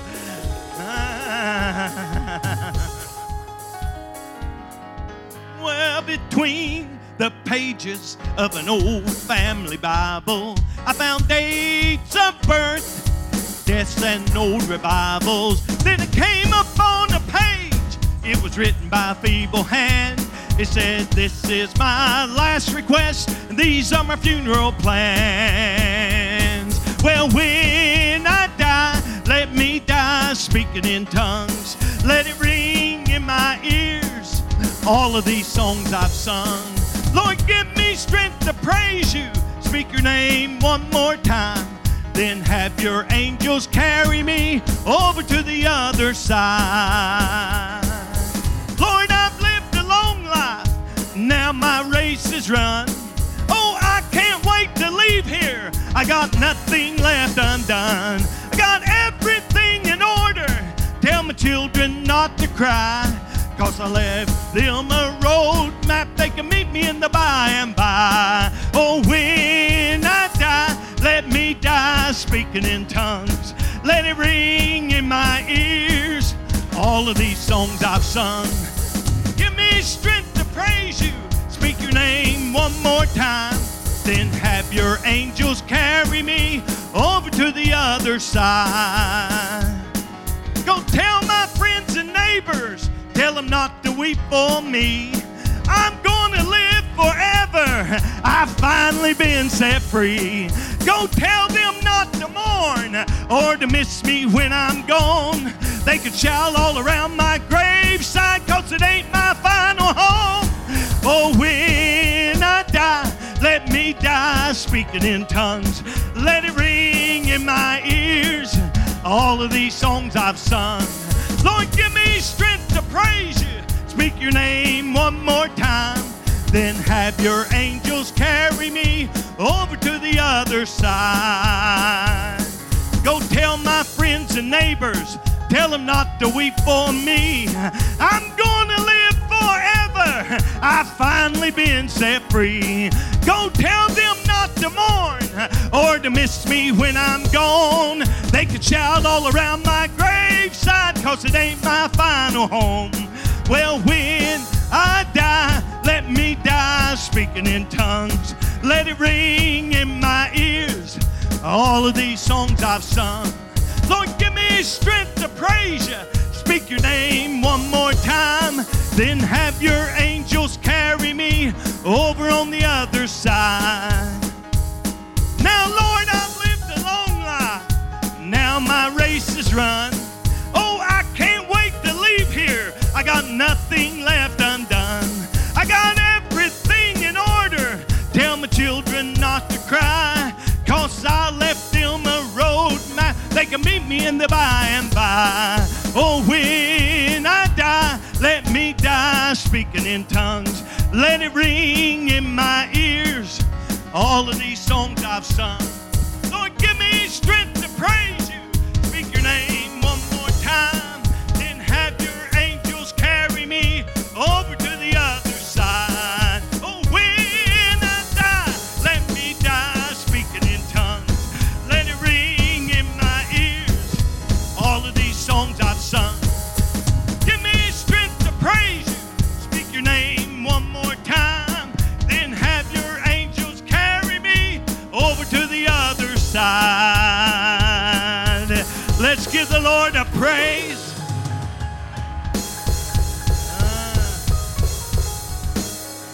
In the day, they had old family Bibles. I still remember getting in the old family Bible, usually laid on the coffee table. You could open it up and you could see people that got married. You could see when they got married. You could see dates of people that died. You could see a lot of handwritten notes of revivals and scripture and how that it impacted their life. And I tell you, I believe we're living in a generation that just don't care no more. But I believe that somebody ought to say, wait a minute, I got something. I got to leave my generation under me. I got to show them a roadmap. I, I got to tell them about Jesus. I got to help them understand how good God is. Uh, somebody give a praise unto our God. Come on, you can praise him better than that. Lift up the name of Jesus. Uh, shout his wonderful name. He is worthy, he is worthy. Oh, hallelujah. To our guests, welcome to Pentecost. We just have church here. Glad you're here and hope that you can find a home here. Amen. Three baptized on Wednesday. And I'm telling you, I am looking forward to some great things happening, because once the Lord begins to move and the water begins to be troubled, it is time for us to get serious about Jesus. I know you're supposed to be serious all the time, but when you see a move of God and people start giving their life to Jesus and people start coming out of the world and out of sin, the church ought to be rejoicing over that and say, oh, another one. Hell lost another one. hell, lost another one. Well, we're going to turn the service over. Brother DeBarge is going to preach for us today, and uh, we're going to turn it over to him. So, Brother DeBarge, to the congregation. Let's give the Lord a hand clap of praise. Come on, somebody. Come on, I don't know if this microphone is on. I said let's give the Lord some praise. We're not giving Pastor praise. We're not giving Caleb praise. We're giving the Lord some praise. Amen. Because if you have known the Lord for any length of time, if you have had any experience with the Lord, you understand that He is worthy of our praise. His capabilities, his, his talents, and his skills, his love exceeds all that we can begin to comprehend and understand. He is the God that we choose to serve. He deserves everything that we have, but He doesn't need anything that we have to offer. But yet He's merciful enough, He's kind enough to say, if you want me, you know where to find me. In an altar. Doesn't matter if it's in a church. It can be an altar made in your car. It can be an altar made in your home. But make sure you have an altar to where you can find the Lord Jesus Christ. Right. Amen. Gloria, I appreciate everyone being here today. I know it is not for me, of course. I appreciate you being here gathered in the presence of the Lord together with a like-minded soul individual desire to be touched by the Lord. Amen. Today I want to talk to you uh, out of the scripture text, Matthew twenty. And as you're flipping there, I will collect myself. Matthew twenty, starting at verse one. Has anyone ever known the, the designation that they wanted to go to, but didn't know how to get there? Didn't know the, the best route, didn't know the, the, the best way to go about it. You see, that's me today. The Lord has laid a message on my heart. He has given me uh, the message. He has given me the meat. But I believe He is telling me to step out of the boat and trust Him that He's going to lead us to where he, where He's wanting to take us. Amen. Because I, I, I have notes. I have the word. But I don't have clear direction, but I know where the Lord's trying to go today. So if you will, bear with me, trust in the Lord, and let Him lead us to where He's trying to take us today. Once again, Matthew twenty, starting at one down to verse sixteen. It says, "For the kingdom of heaven is like unto a man that is an householder, which went out early in the morning to hire laborers in the vineyard." Verse two says, "And when he had agreed with the laborers for a penny a day, he sent them into his vineyard.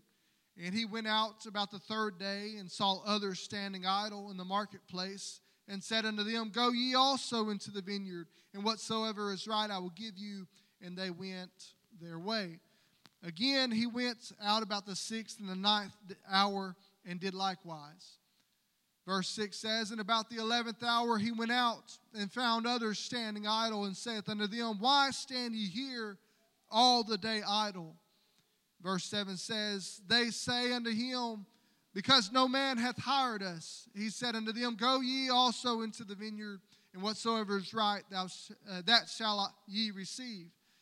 So when even was come, excuse me, the Lord of the vineyard said unto his steward, Call the laborers and give them their hire, uh, beginning from the last unto the first. And when they came and were hired about the eleventh hour, they received every man a penny. But when the first came, they supposed that they should have received more, and they likewise received every man a penny." Verse eleven says, "And when they had received it, they murmured against the good man of the house, saying, that or these last have wrought but one hour, and thou hast made them equal unto us, which have borne the burden of the heat of the day." Church, we're, we're bearing the burden of the heat of the day. Verse thirteen says, "But he answered one of them and said, Friend, I do know I do thee no wrong. Didst not thou agree with me for a penny? Take, thy, take that thine is, and go thy way. I will give unto the last, even as unto thee. Is, is it not lawful for me to do what I will with my own? Is, thy, is thine eye evil because I am good? So the last, last verse, so the last shall be first, and the first last. For many be called, but few are chosen. Let's go before the Lord in prayer right now. Lord, we thank you for the opportunity to be here today. I ask, God, that you begin to move so mightily in this place, God, that you begin to saturate this place today with your spirit, with your anointing, with your boldness. God, I pray for your word to be delivered and for us to respond accordingly. Begin to move so mightily in this place, God, that people cannot sit still under the conviction power of your spirit. In Jesus' mighty name, and the church said amen. Amen. God bless you. You may be seated, but not silent. See, as I was preparing this lesson, I was, I was studying, I was reading, I was praying. And uh, while I was doing that, at one point, my wife and I were sitting outside. It was a beautiful day, and, and we were sitting in the sun in our lawn chairs, and we were just talking, kind of having conversations about the Lord and, and what he's revealed to us in the Spirit and through through Scripture, thank you, at different times. And and I was, I don't normally tell her what I'm going to be preaching about, but I, I was talking to her about the premise, about what I felt led to preach. And we were just kind of talking back and forth, and we were conversing, and And I was thrown back to whenever I was about sixteen or seventeen years old. And uh, I was at a youth camp. At a, I was sixteen, seventeen years old. It was a it was a youth camp I'd been going to for years. I'd become uh, kind of well-known amongst the workers. I grew up with a lot of the people there. And this particular year, I was, a, I was elected as a, a candidate for Camper of the Year. And, and in Texas district, that's a big ordeal. And to me, that was that was the goal. I wanted to be Camper of the Year. My cousin Ethan, he he was also elected. And my friend Coy, he was also elected. And a few others that I knew. But there was one individual I didn't recognize. And he wore blue jeans and a T-shirt, where all of us had nice suits on. We had ties for every different service. We were prepared. It's like, hey, I know who's not getting it, right? As I was talking to my wife about this, I began to, to shed tears because I realized just how selfish, how much of a punk I, I was in that time. You see, I had all the answers whenever they would ask the questions, the committee, about why should you be the Camper of the Year? See, I knew who I was. I was someone that has grandpas for preachers. I have a, a father that's a Sunday school teacher. I have a mother that's a Sunday school superintendent. I know who I was. I'm a legacy. So I begin to tell people. I begin to tell the committee, this is why I should be elected as Camper of the Year. Of course, I think that I should get it. And we're standing on that platform at the end of the last service. And they announce the individual wearing the blue jeans and the T-shirt, that's your Camper of the Year. And my pride began to swell up. I began to wonder why. Why does this individual get something that I feel I deserve? Again, church, I recognize I was selfish. I was, was a punk. Someone began to talk about his, his testimony. That individual used to be a drug runner for a cartel. He handled things that no sixteen-year-old should ever have to deal with. He saw things that no man should ever have to experience. But yet, whenever he got in the presence of the convicting power of the Holy Ghost, began to change who he was. And because he knew who he was after he had been changed by the presence of the Holy Ghost. He had repented. He had been baptized in Jesus' name. And he had come up speaking in tongues. Because he knew who he was, he was able to stand up on a platform wearing blue jeans that might not even have been his. Wearing a T-shirt that he might have, might have been the only one he had. Standing next to a bunch of selfish people. wearing suits and nice dress shoes. But he was able to do it because he knew who he was. He was lucky. He was, he was loved. He was able to experience the love of God. That's the reason he was chosen for Camper of the Year, because he had a true understanding of who he was. Today, that's what I want to talk to us about. Who are you? Who are you? Should be a question that rings in each of our ears for the rest of our lives, because it is a question that we're going to be asked. It's a question that we're going to be asked, whether it's by our friends or our family. It's a question that we're going to be asked regardless of where we are in life. Who are you? In our scripture for this morning, the very first couple of verses begins to draw our attention to the desired message to be taken away from Jesus' parable. I appreciate the, the red words in the Word of God, because Jesus was speaking, and not just to the congregation of that day, but for the congregations to gather for years to come. We read back in our scripture, it says, "For the kingdom of heaven is like unto a man that is in a householder, which went out early in the morning to hire laborers into his vineyard. And when he had agreed with the laborers a penny for a day, he sent them into his vineyard." What the Lord Jesus was teaching those that would listen was that this story that I am about to share, the parable about the day laborers and men willing to work in the field, this is how the church is. This is how the church of today and the church of tomorrow and the church of yesterday is. There are laborers. There should be laborers in the church. And each day and each hour there should be laborers being added to the church. There should be laborers being added to the harvesting field, to the vineyards. Because it is time for us to look up and realize that the harvest is now. That the fields are wide and ready to be harvested, as Scripture says.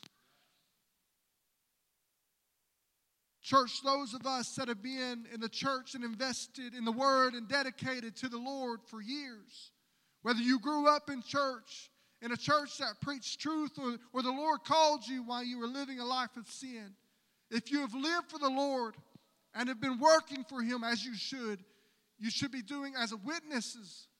We are look. We are the laborers that were acquired in the morning. I want to slow down and break that down for a moment. If you have been in church for any length of time, if you've been saved, according to the plan of salvation in the Word of God, not just shaking a pastor's hand and saying, "Hey, I'm saved and I'm part of your church." Okay, that's not what the Word of the Lord says. It does say confess with your mouth, but it does not say that is the only step.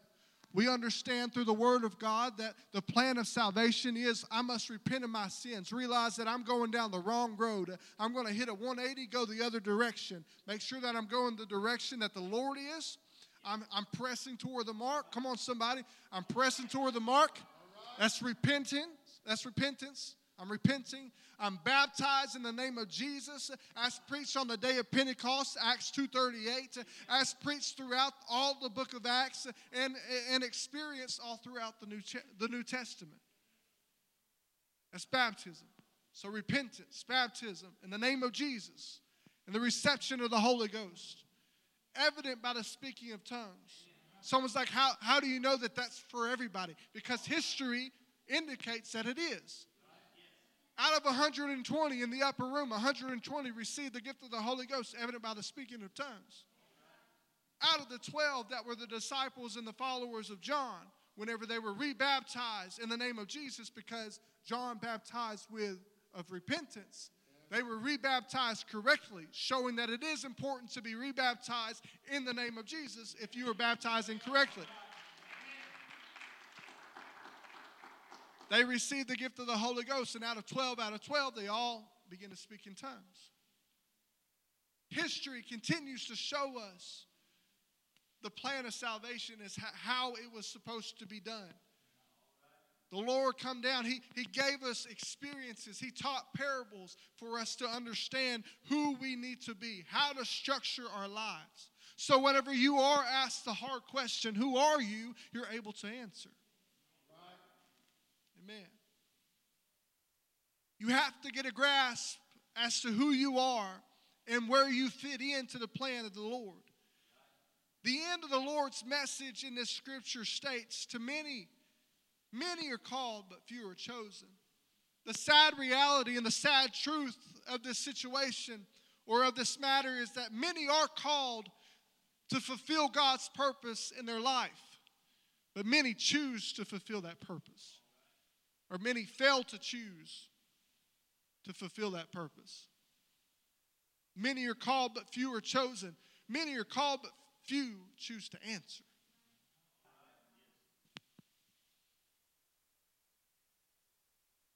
Growing up in church, it was easy to look up at the pastor, and he was preaching, as pastor states, till the, the vein in his neck sticks out, till the sweat's running down their, their forehead, and they're wiping it away, and they keep on pressing on. And you're sitting there, you're growing up, and you're listening to this. Yeah, that's a normal Sunday. That's that's that's our church. To the young people that sit in the back of the the church, sit in the pews and, and talk amongst themselves. You need to know who you are in Christ. Because there's going to come a day that people in this church are not here to tell you. That your mama and your daddy might not be here to tell you who you are in Christ. And let me know, let me tell you something right now. You're not going to make it into heaven on your daddy's coattail or your mama's curtail. Because the Lord's not going to allow you to step up on the day of judgment and say, okay, who was your mama and who was your daddy? Who was your grandfather that preached for many years? Preached truth. He's in here, but who are you? He's going to say, depart from me, you worker of iniquity. I never knew you. That's why you need to make a point right now that every time you get down on your knees, every time you step into an altar, every time you lift your hands and lift your voice, you need to let the Lord know who's calling, because you're going to say, God, I want you to know right now, because if I make sure that you know who I am here, if I make sure you know who I am on this earth, there's no way that whenever I get to those pearly gates, I'm getting turned away. I want God to know who I am. Even if other people misjudge me, even if other people don't understand who I am and they begin to talk about me in bad ways, that's fine. Let them do it. I don't care. As long as God knows my heart, as long as God sees the sincerity of my prayers and knows who I am, that's what I desire. Because in the end, that's what matters.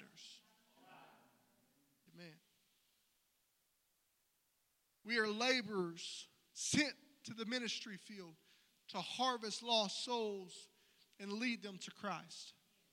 Don't misconstrue what I'm saying and say, oh, that's not me.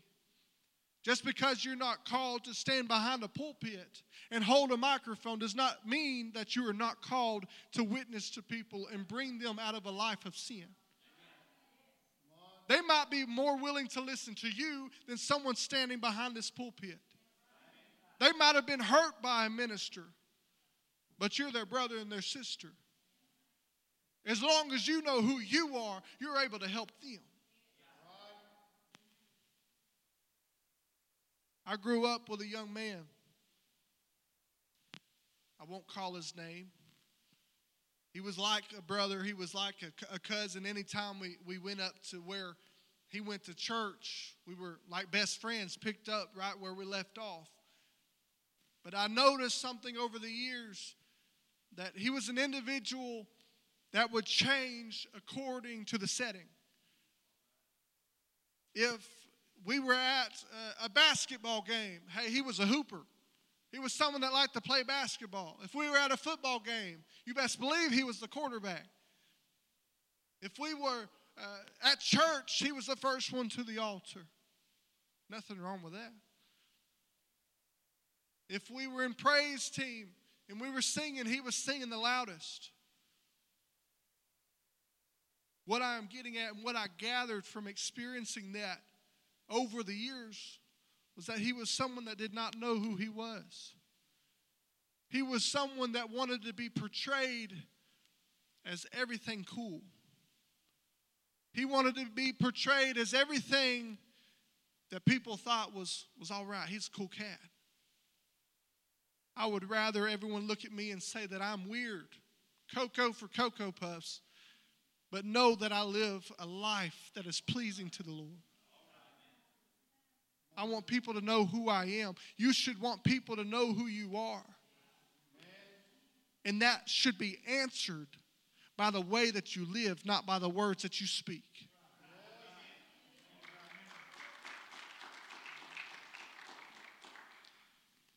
We are laborers sent to this ministry field to do the work of the Lord Jesus Christ. And Jesus teaches us this in Luke fourteen and twenty-three. And it says, "And the Lord said unto the servant, Go out into the highways and into the hedges, and compel them to come in, that my house might be halfway filled." Only filled with the ones that I like. Only filled with the ones that smell pleasant. Only filled with the ones that are completely healthy. Absolutely not. He said, compel them to come in, that my house might be filled. Church, this church is not filled. These pews still have open spots. We can squeeze together and get more people in on these pews. I get it. There's people out here that's going to reject us whenever we offer to pull them into the house of the Lord. It's part of it. God prepared us for it through His Word. I've experienced the rejection and it hurts, but it does not diminish God's value. It does not change the mission that He has placed in our lives, the calling that He's placed on us.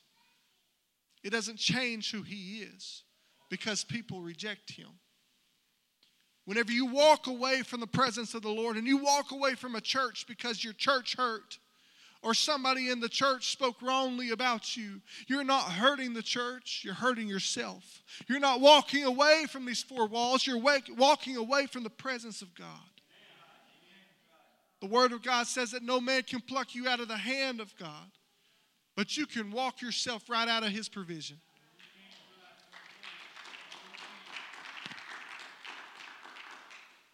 You see, we may have been made in God's image in physicality, but when Adam and Eve partook in the fruit of knowledge of good and evil, it changed the way that we think as humans. It opened our understanding. It opened our minds to that there are good people and that there are bad people in this world. See, we are Holy Ghost-filled saints. But we're sitting on a pew and judging a person because they don't belong to our church. We sit on a pew and, and we're laborers within the church, but we judge people that just show up for a meal. Listen, I get it. People need to pull their own weight. But if someone's showing up for a meal, they're showing up.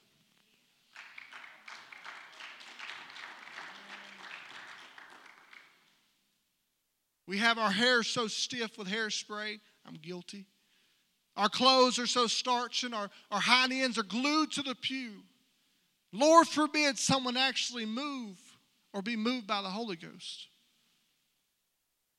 We've gotten church down pat. We understand how it's supposed to operate. We know the, the order of service.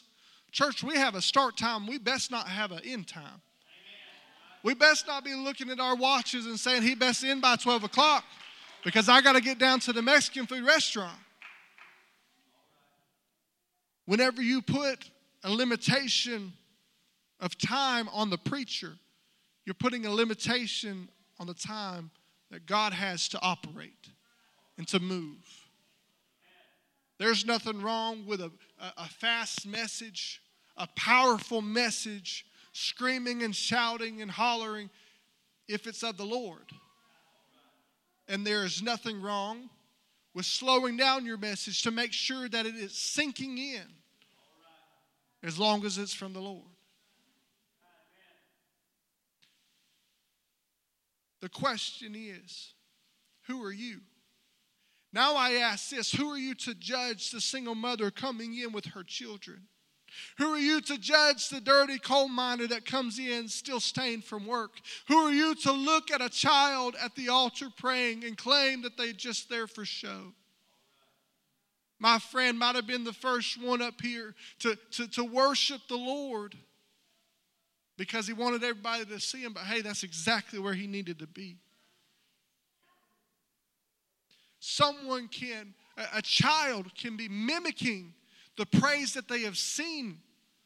They can, they can mimic someone that has been worshiping and feel the presence of God. So if a child that does not fully grasp who God is comes up to this altar, if they're playing, get them. If they are worshiping or mimicking worship, God can use that.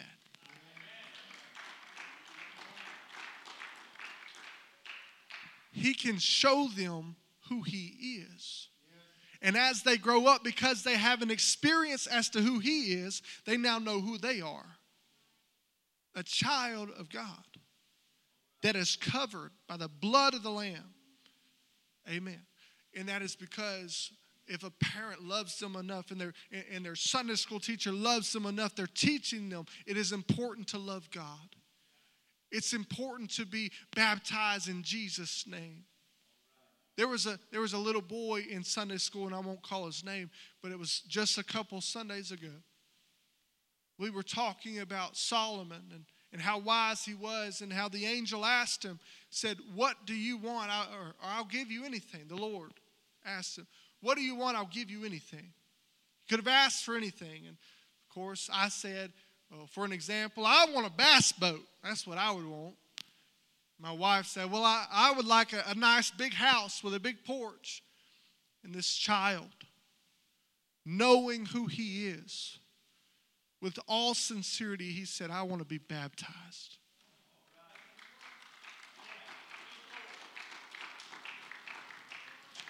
And I stopped what I was doing, and I looked up at him, and, and she stopped what she was doing, reading the, the, the lesson, and she looked up at him because we felt it.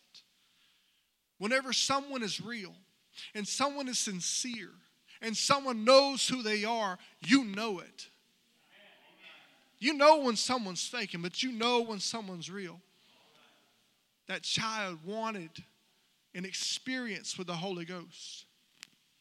He began to cry. He began to weep because he knew who he was. He said, why do you want to be baptized? He said, so that my sins would be washed away and that I would have a closer relationship with Jesus. I said, buddy, that's the best answer that anyone could give.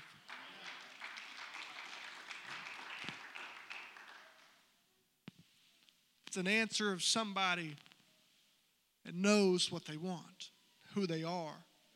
I just pray that that individual grows up being taught by their parents, as the Word of God says.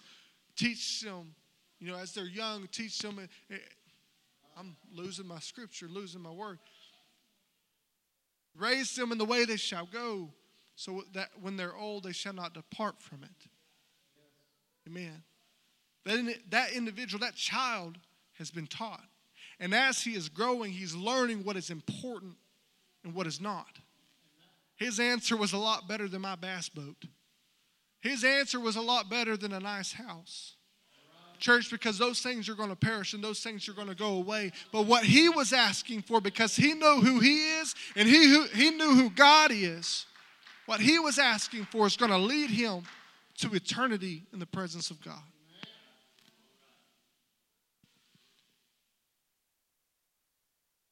The question that I'm asking once again is, who are you? You're a servant. You're a worker, you are a mouthpiece, and you are a vessel for the presence of the Lord to have his way. For anyone that was not clear before I stated that, on who you're supposed to be, if you're a child of God that's been redeemed by the blood of the Lamb, that's repented of your sins, that's been baptized in Jesus' name, and if you're not, the opportunity is now. The day of salvation is now. Amen. You can be, we'll, be, we'll baptize you today. Put you down under the redeeming blood of Jesus Christ, and you can come up speaking in tongues.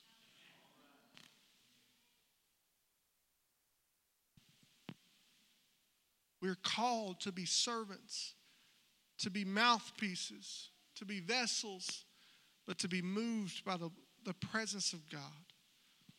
The problem is we're churches nowadays, not just this church, but churches all across this world that are moved by emotion instead of moved by God's Spirit, if we're moved at all. Guarantee you, if I was to walk to some of these pews, there would be permanent indentions of people's backsides because they haven't moved. How can you sit in the presence of the Lord and not be moved? It's because you don't know who you are.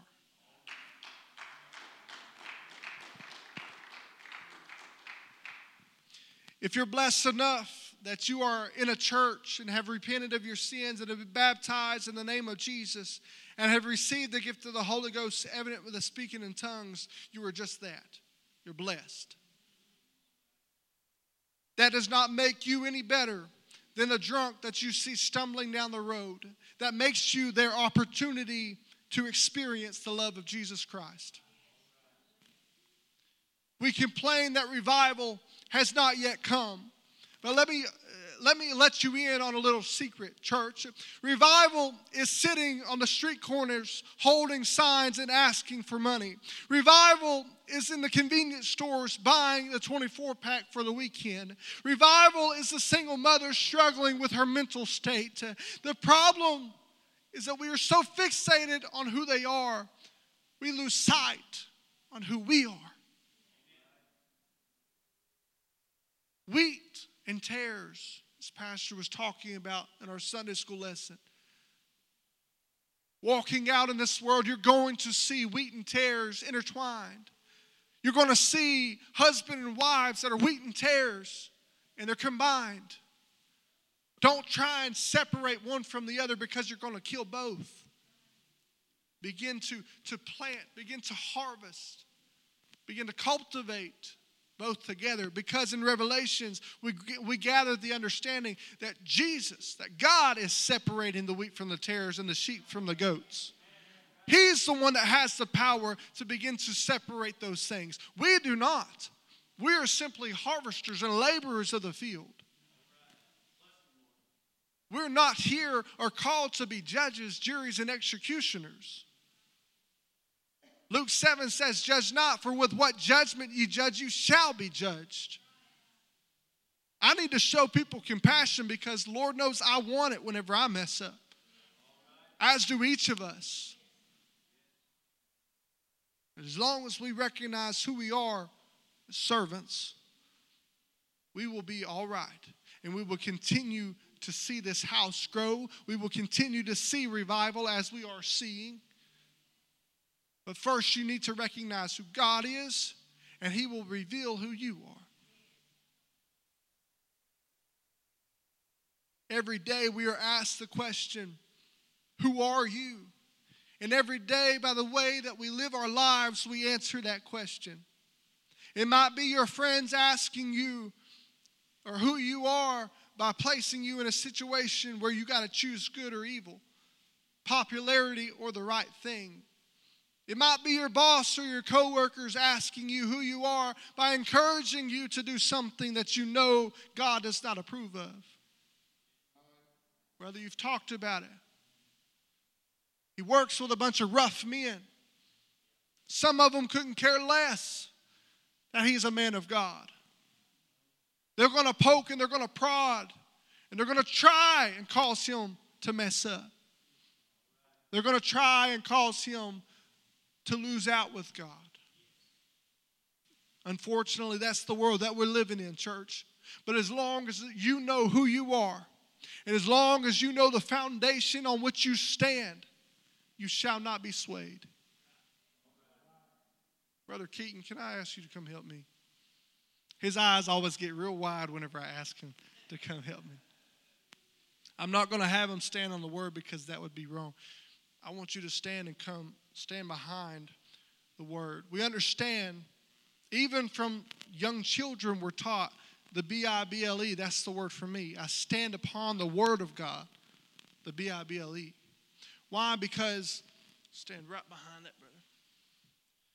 because that is our foundation as to who we are as Christians. Whenever someone says, why do I have to be baptized in the name of Jesus? He's able to stand firm and respond because he stands on the Word of God.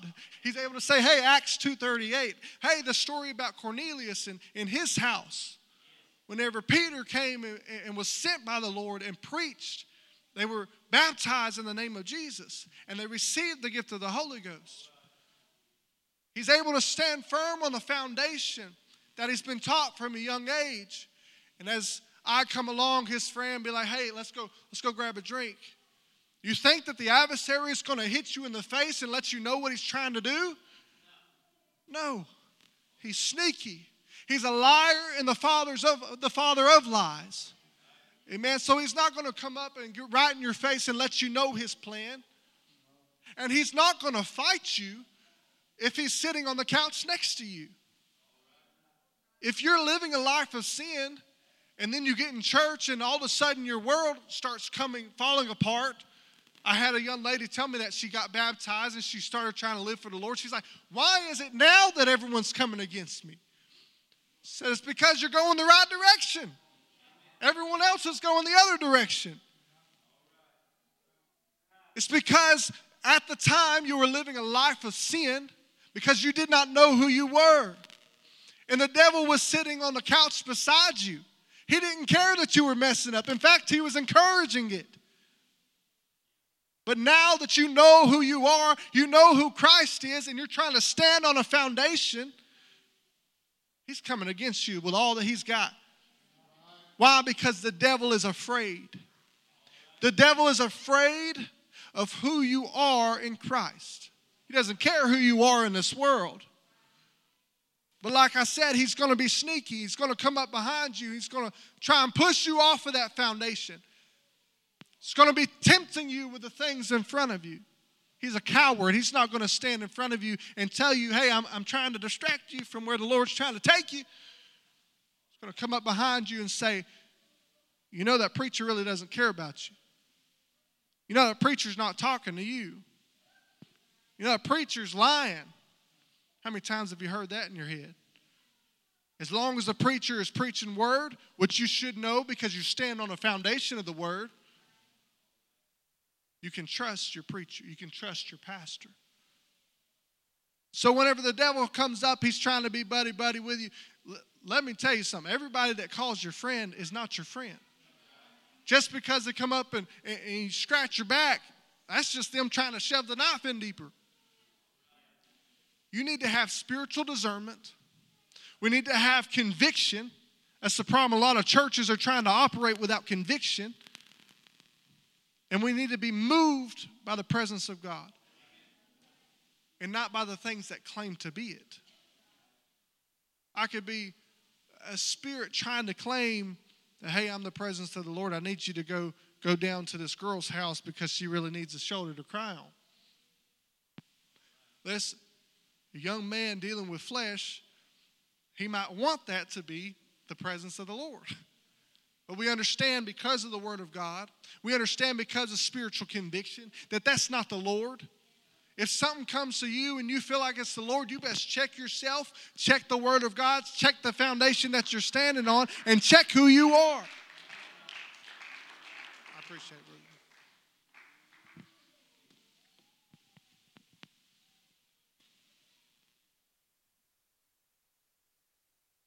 Every single day we're asked that question, who are you?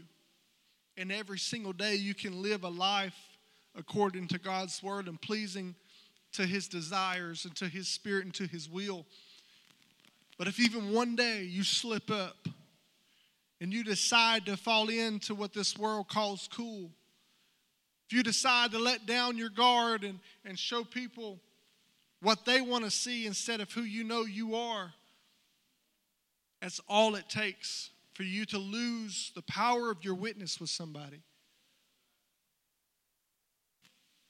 If you lose your witness, you've lost everything. You've lost all opportunity to help the Lord's house grow. That's why it's important to know who you are in Christ. Even whenever someone makes you angry, you can't cuss them out because you've just lost all of your all of your witness with them or anybody around you. Been giving a guy a Bible study, and then you sit there and cuss out someone that cuts you off on the road. You think he's going to listen to you about Christ? No.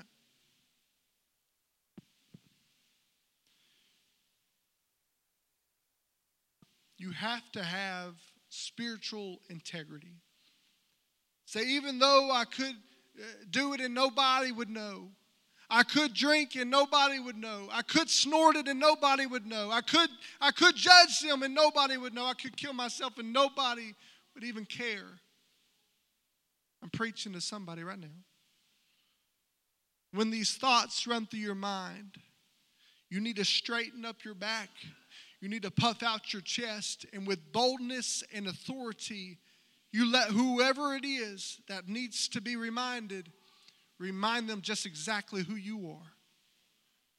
You are a born again child of God that fears the Lord enough to love Him through all diversity, through all trial and tribulation. Remind whoever it is that needs to know who you are. If, if your friends need to be reminded, if your family needs to be reminded, if your spouse, your cousin, your grandparents, or your coworkers need to be reminded, if yourself, if it's you yourself that needs to be reminded, let it be known who you are. Somebody needs to grab the, uh, grab the devil by the nape of the neck like a dog that he is and remind him who you are. In fact, that's an insult to dogs because I like some dogs. You need to stand up for who you are in Christ. Because the devil likes to try and get in our minds and, and make us think that he has more power than he does. Come on, church, I don't want to lose you. I know I'm going a little long, but we need to remind the devil exactly who he is. We need to come up behind him and grab him by the neck and show him how it feels. Say, listen to me, devil. You don't have any power over me. You don't have any power over my family. You don't have any power over my child. You don't have power over my marriage, my finances, over my job, anything. Devil, you don't even have the keys to your own house. You're sitting there trying to convince me to, to curse God and die. But of course, again, he's a coward. He's not going to show up as himself. He's going to show up as David's wife, Michal, that showed up in the door whenever he was coming home to bless his house after he had had a great church service. She said, oh, how great and, you know, marvelous was the king dancing in his gar- renting his garments before all the ladies. That was the, that was the devil trying to, to depress what the Lord had built up. But if you do not know who you are in Christ and you do not have spiritual discernment, you're not going to recognize that. You're going to think that it is flesh. But we wrestle not with flesh and blood, but against principalities and powers of darknesses and powers of on high. As long as we know who we are in Christ, it does not matter who comes against us. Why? Because it says, if God be for us, who can be against us? No weapon formed against me shall prosper. It doesn't say that the weapon's not going to be formed, and it doesn't say that the weapon's not going to be used, but it says it's not going to prosper as long as I know who I am. As long as I'm acknowledging that I am part of the righteous, I can run into the Lord because He is my refuge that the righteous run into. You cannot be straddling the fence and not certain as to who you are. Otherwise, you're going to fall off on the wrong side.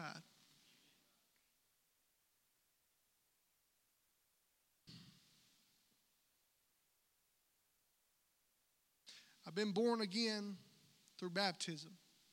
The old man has been laid down in a watery grave, and a new creature in Christ has risen. We have to remind the devil, devil, you want to know who I am? I am a man, but I know who my help is.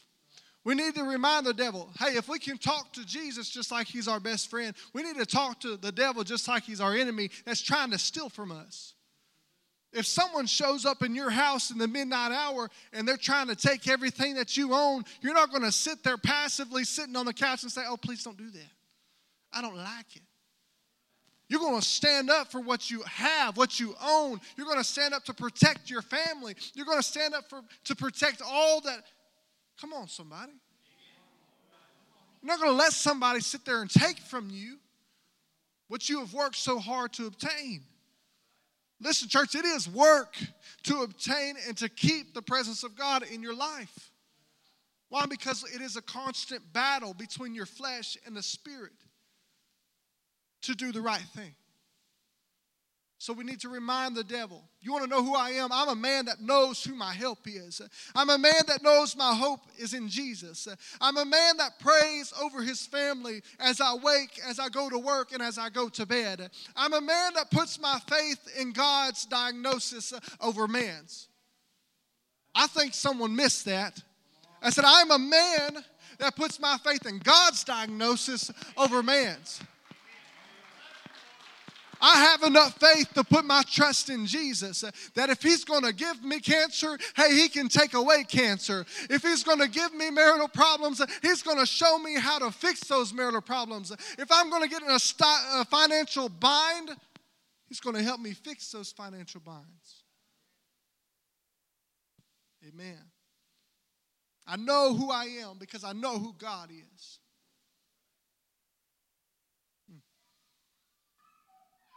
I'm a man that knows that the world is not my home, and I am just passing through. As Pastor was singing the song, we heard, they can dance all around my grave because it is not my final home. Hey, this world, I'm just passing through it. I'm trying to live a good life while I'm here, but making sure that it's according to God's word. I'm trying to make sure that I'm taking as many people in the harvest with me as I go because I'm a laborer.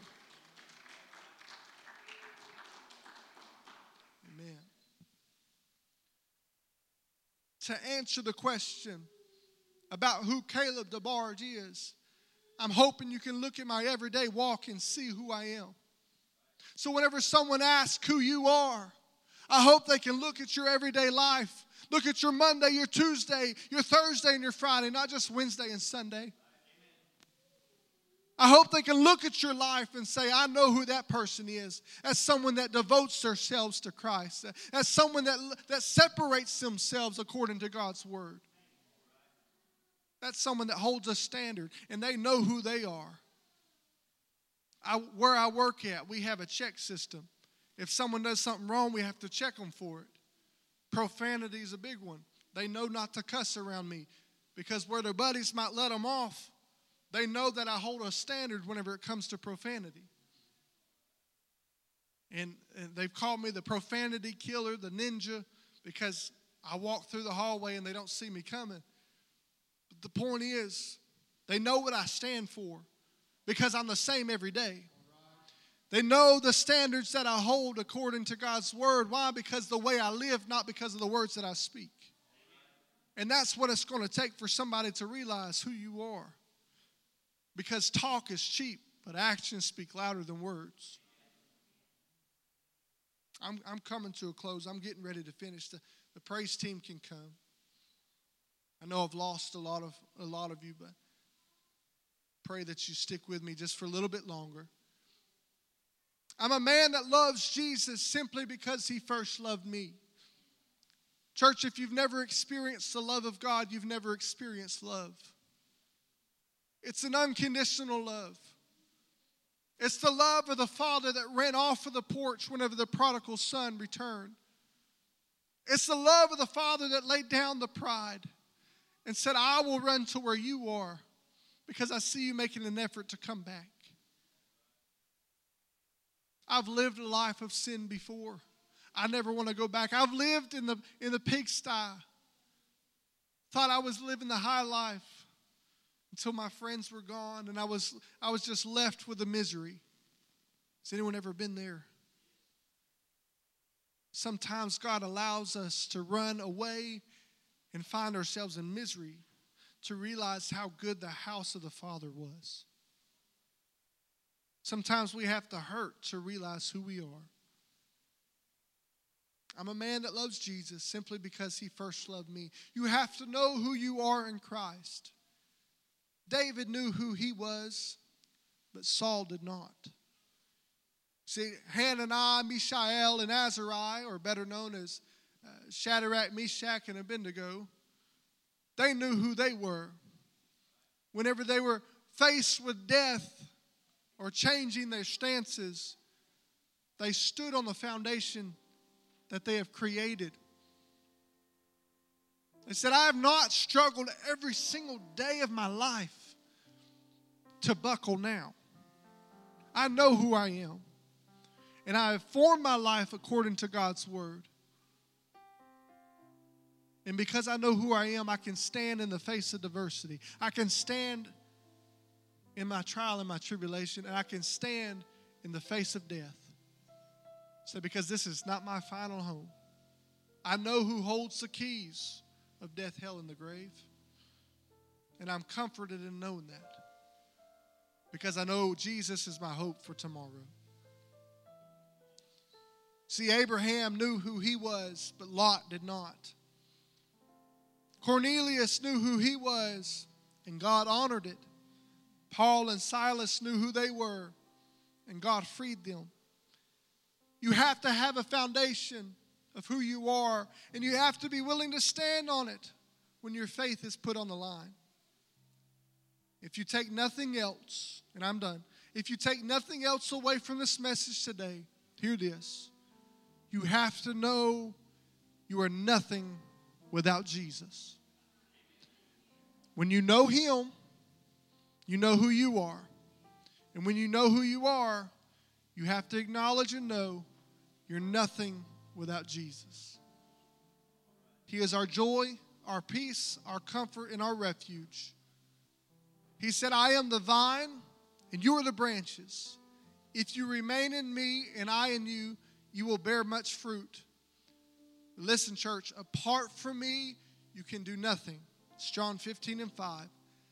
It's not by might nor by power, but by the Spirit of the Lord alone, saith the Lord of hosts. The moment you recognize who he is, is when you realize who you are. I wonder, could we stand all across this building? And if the Lord's convicting you and pulling you, would you come to this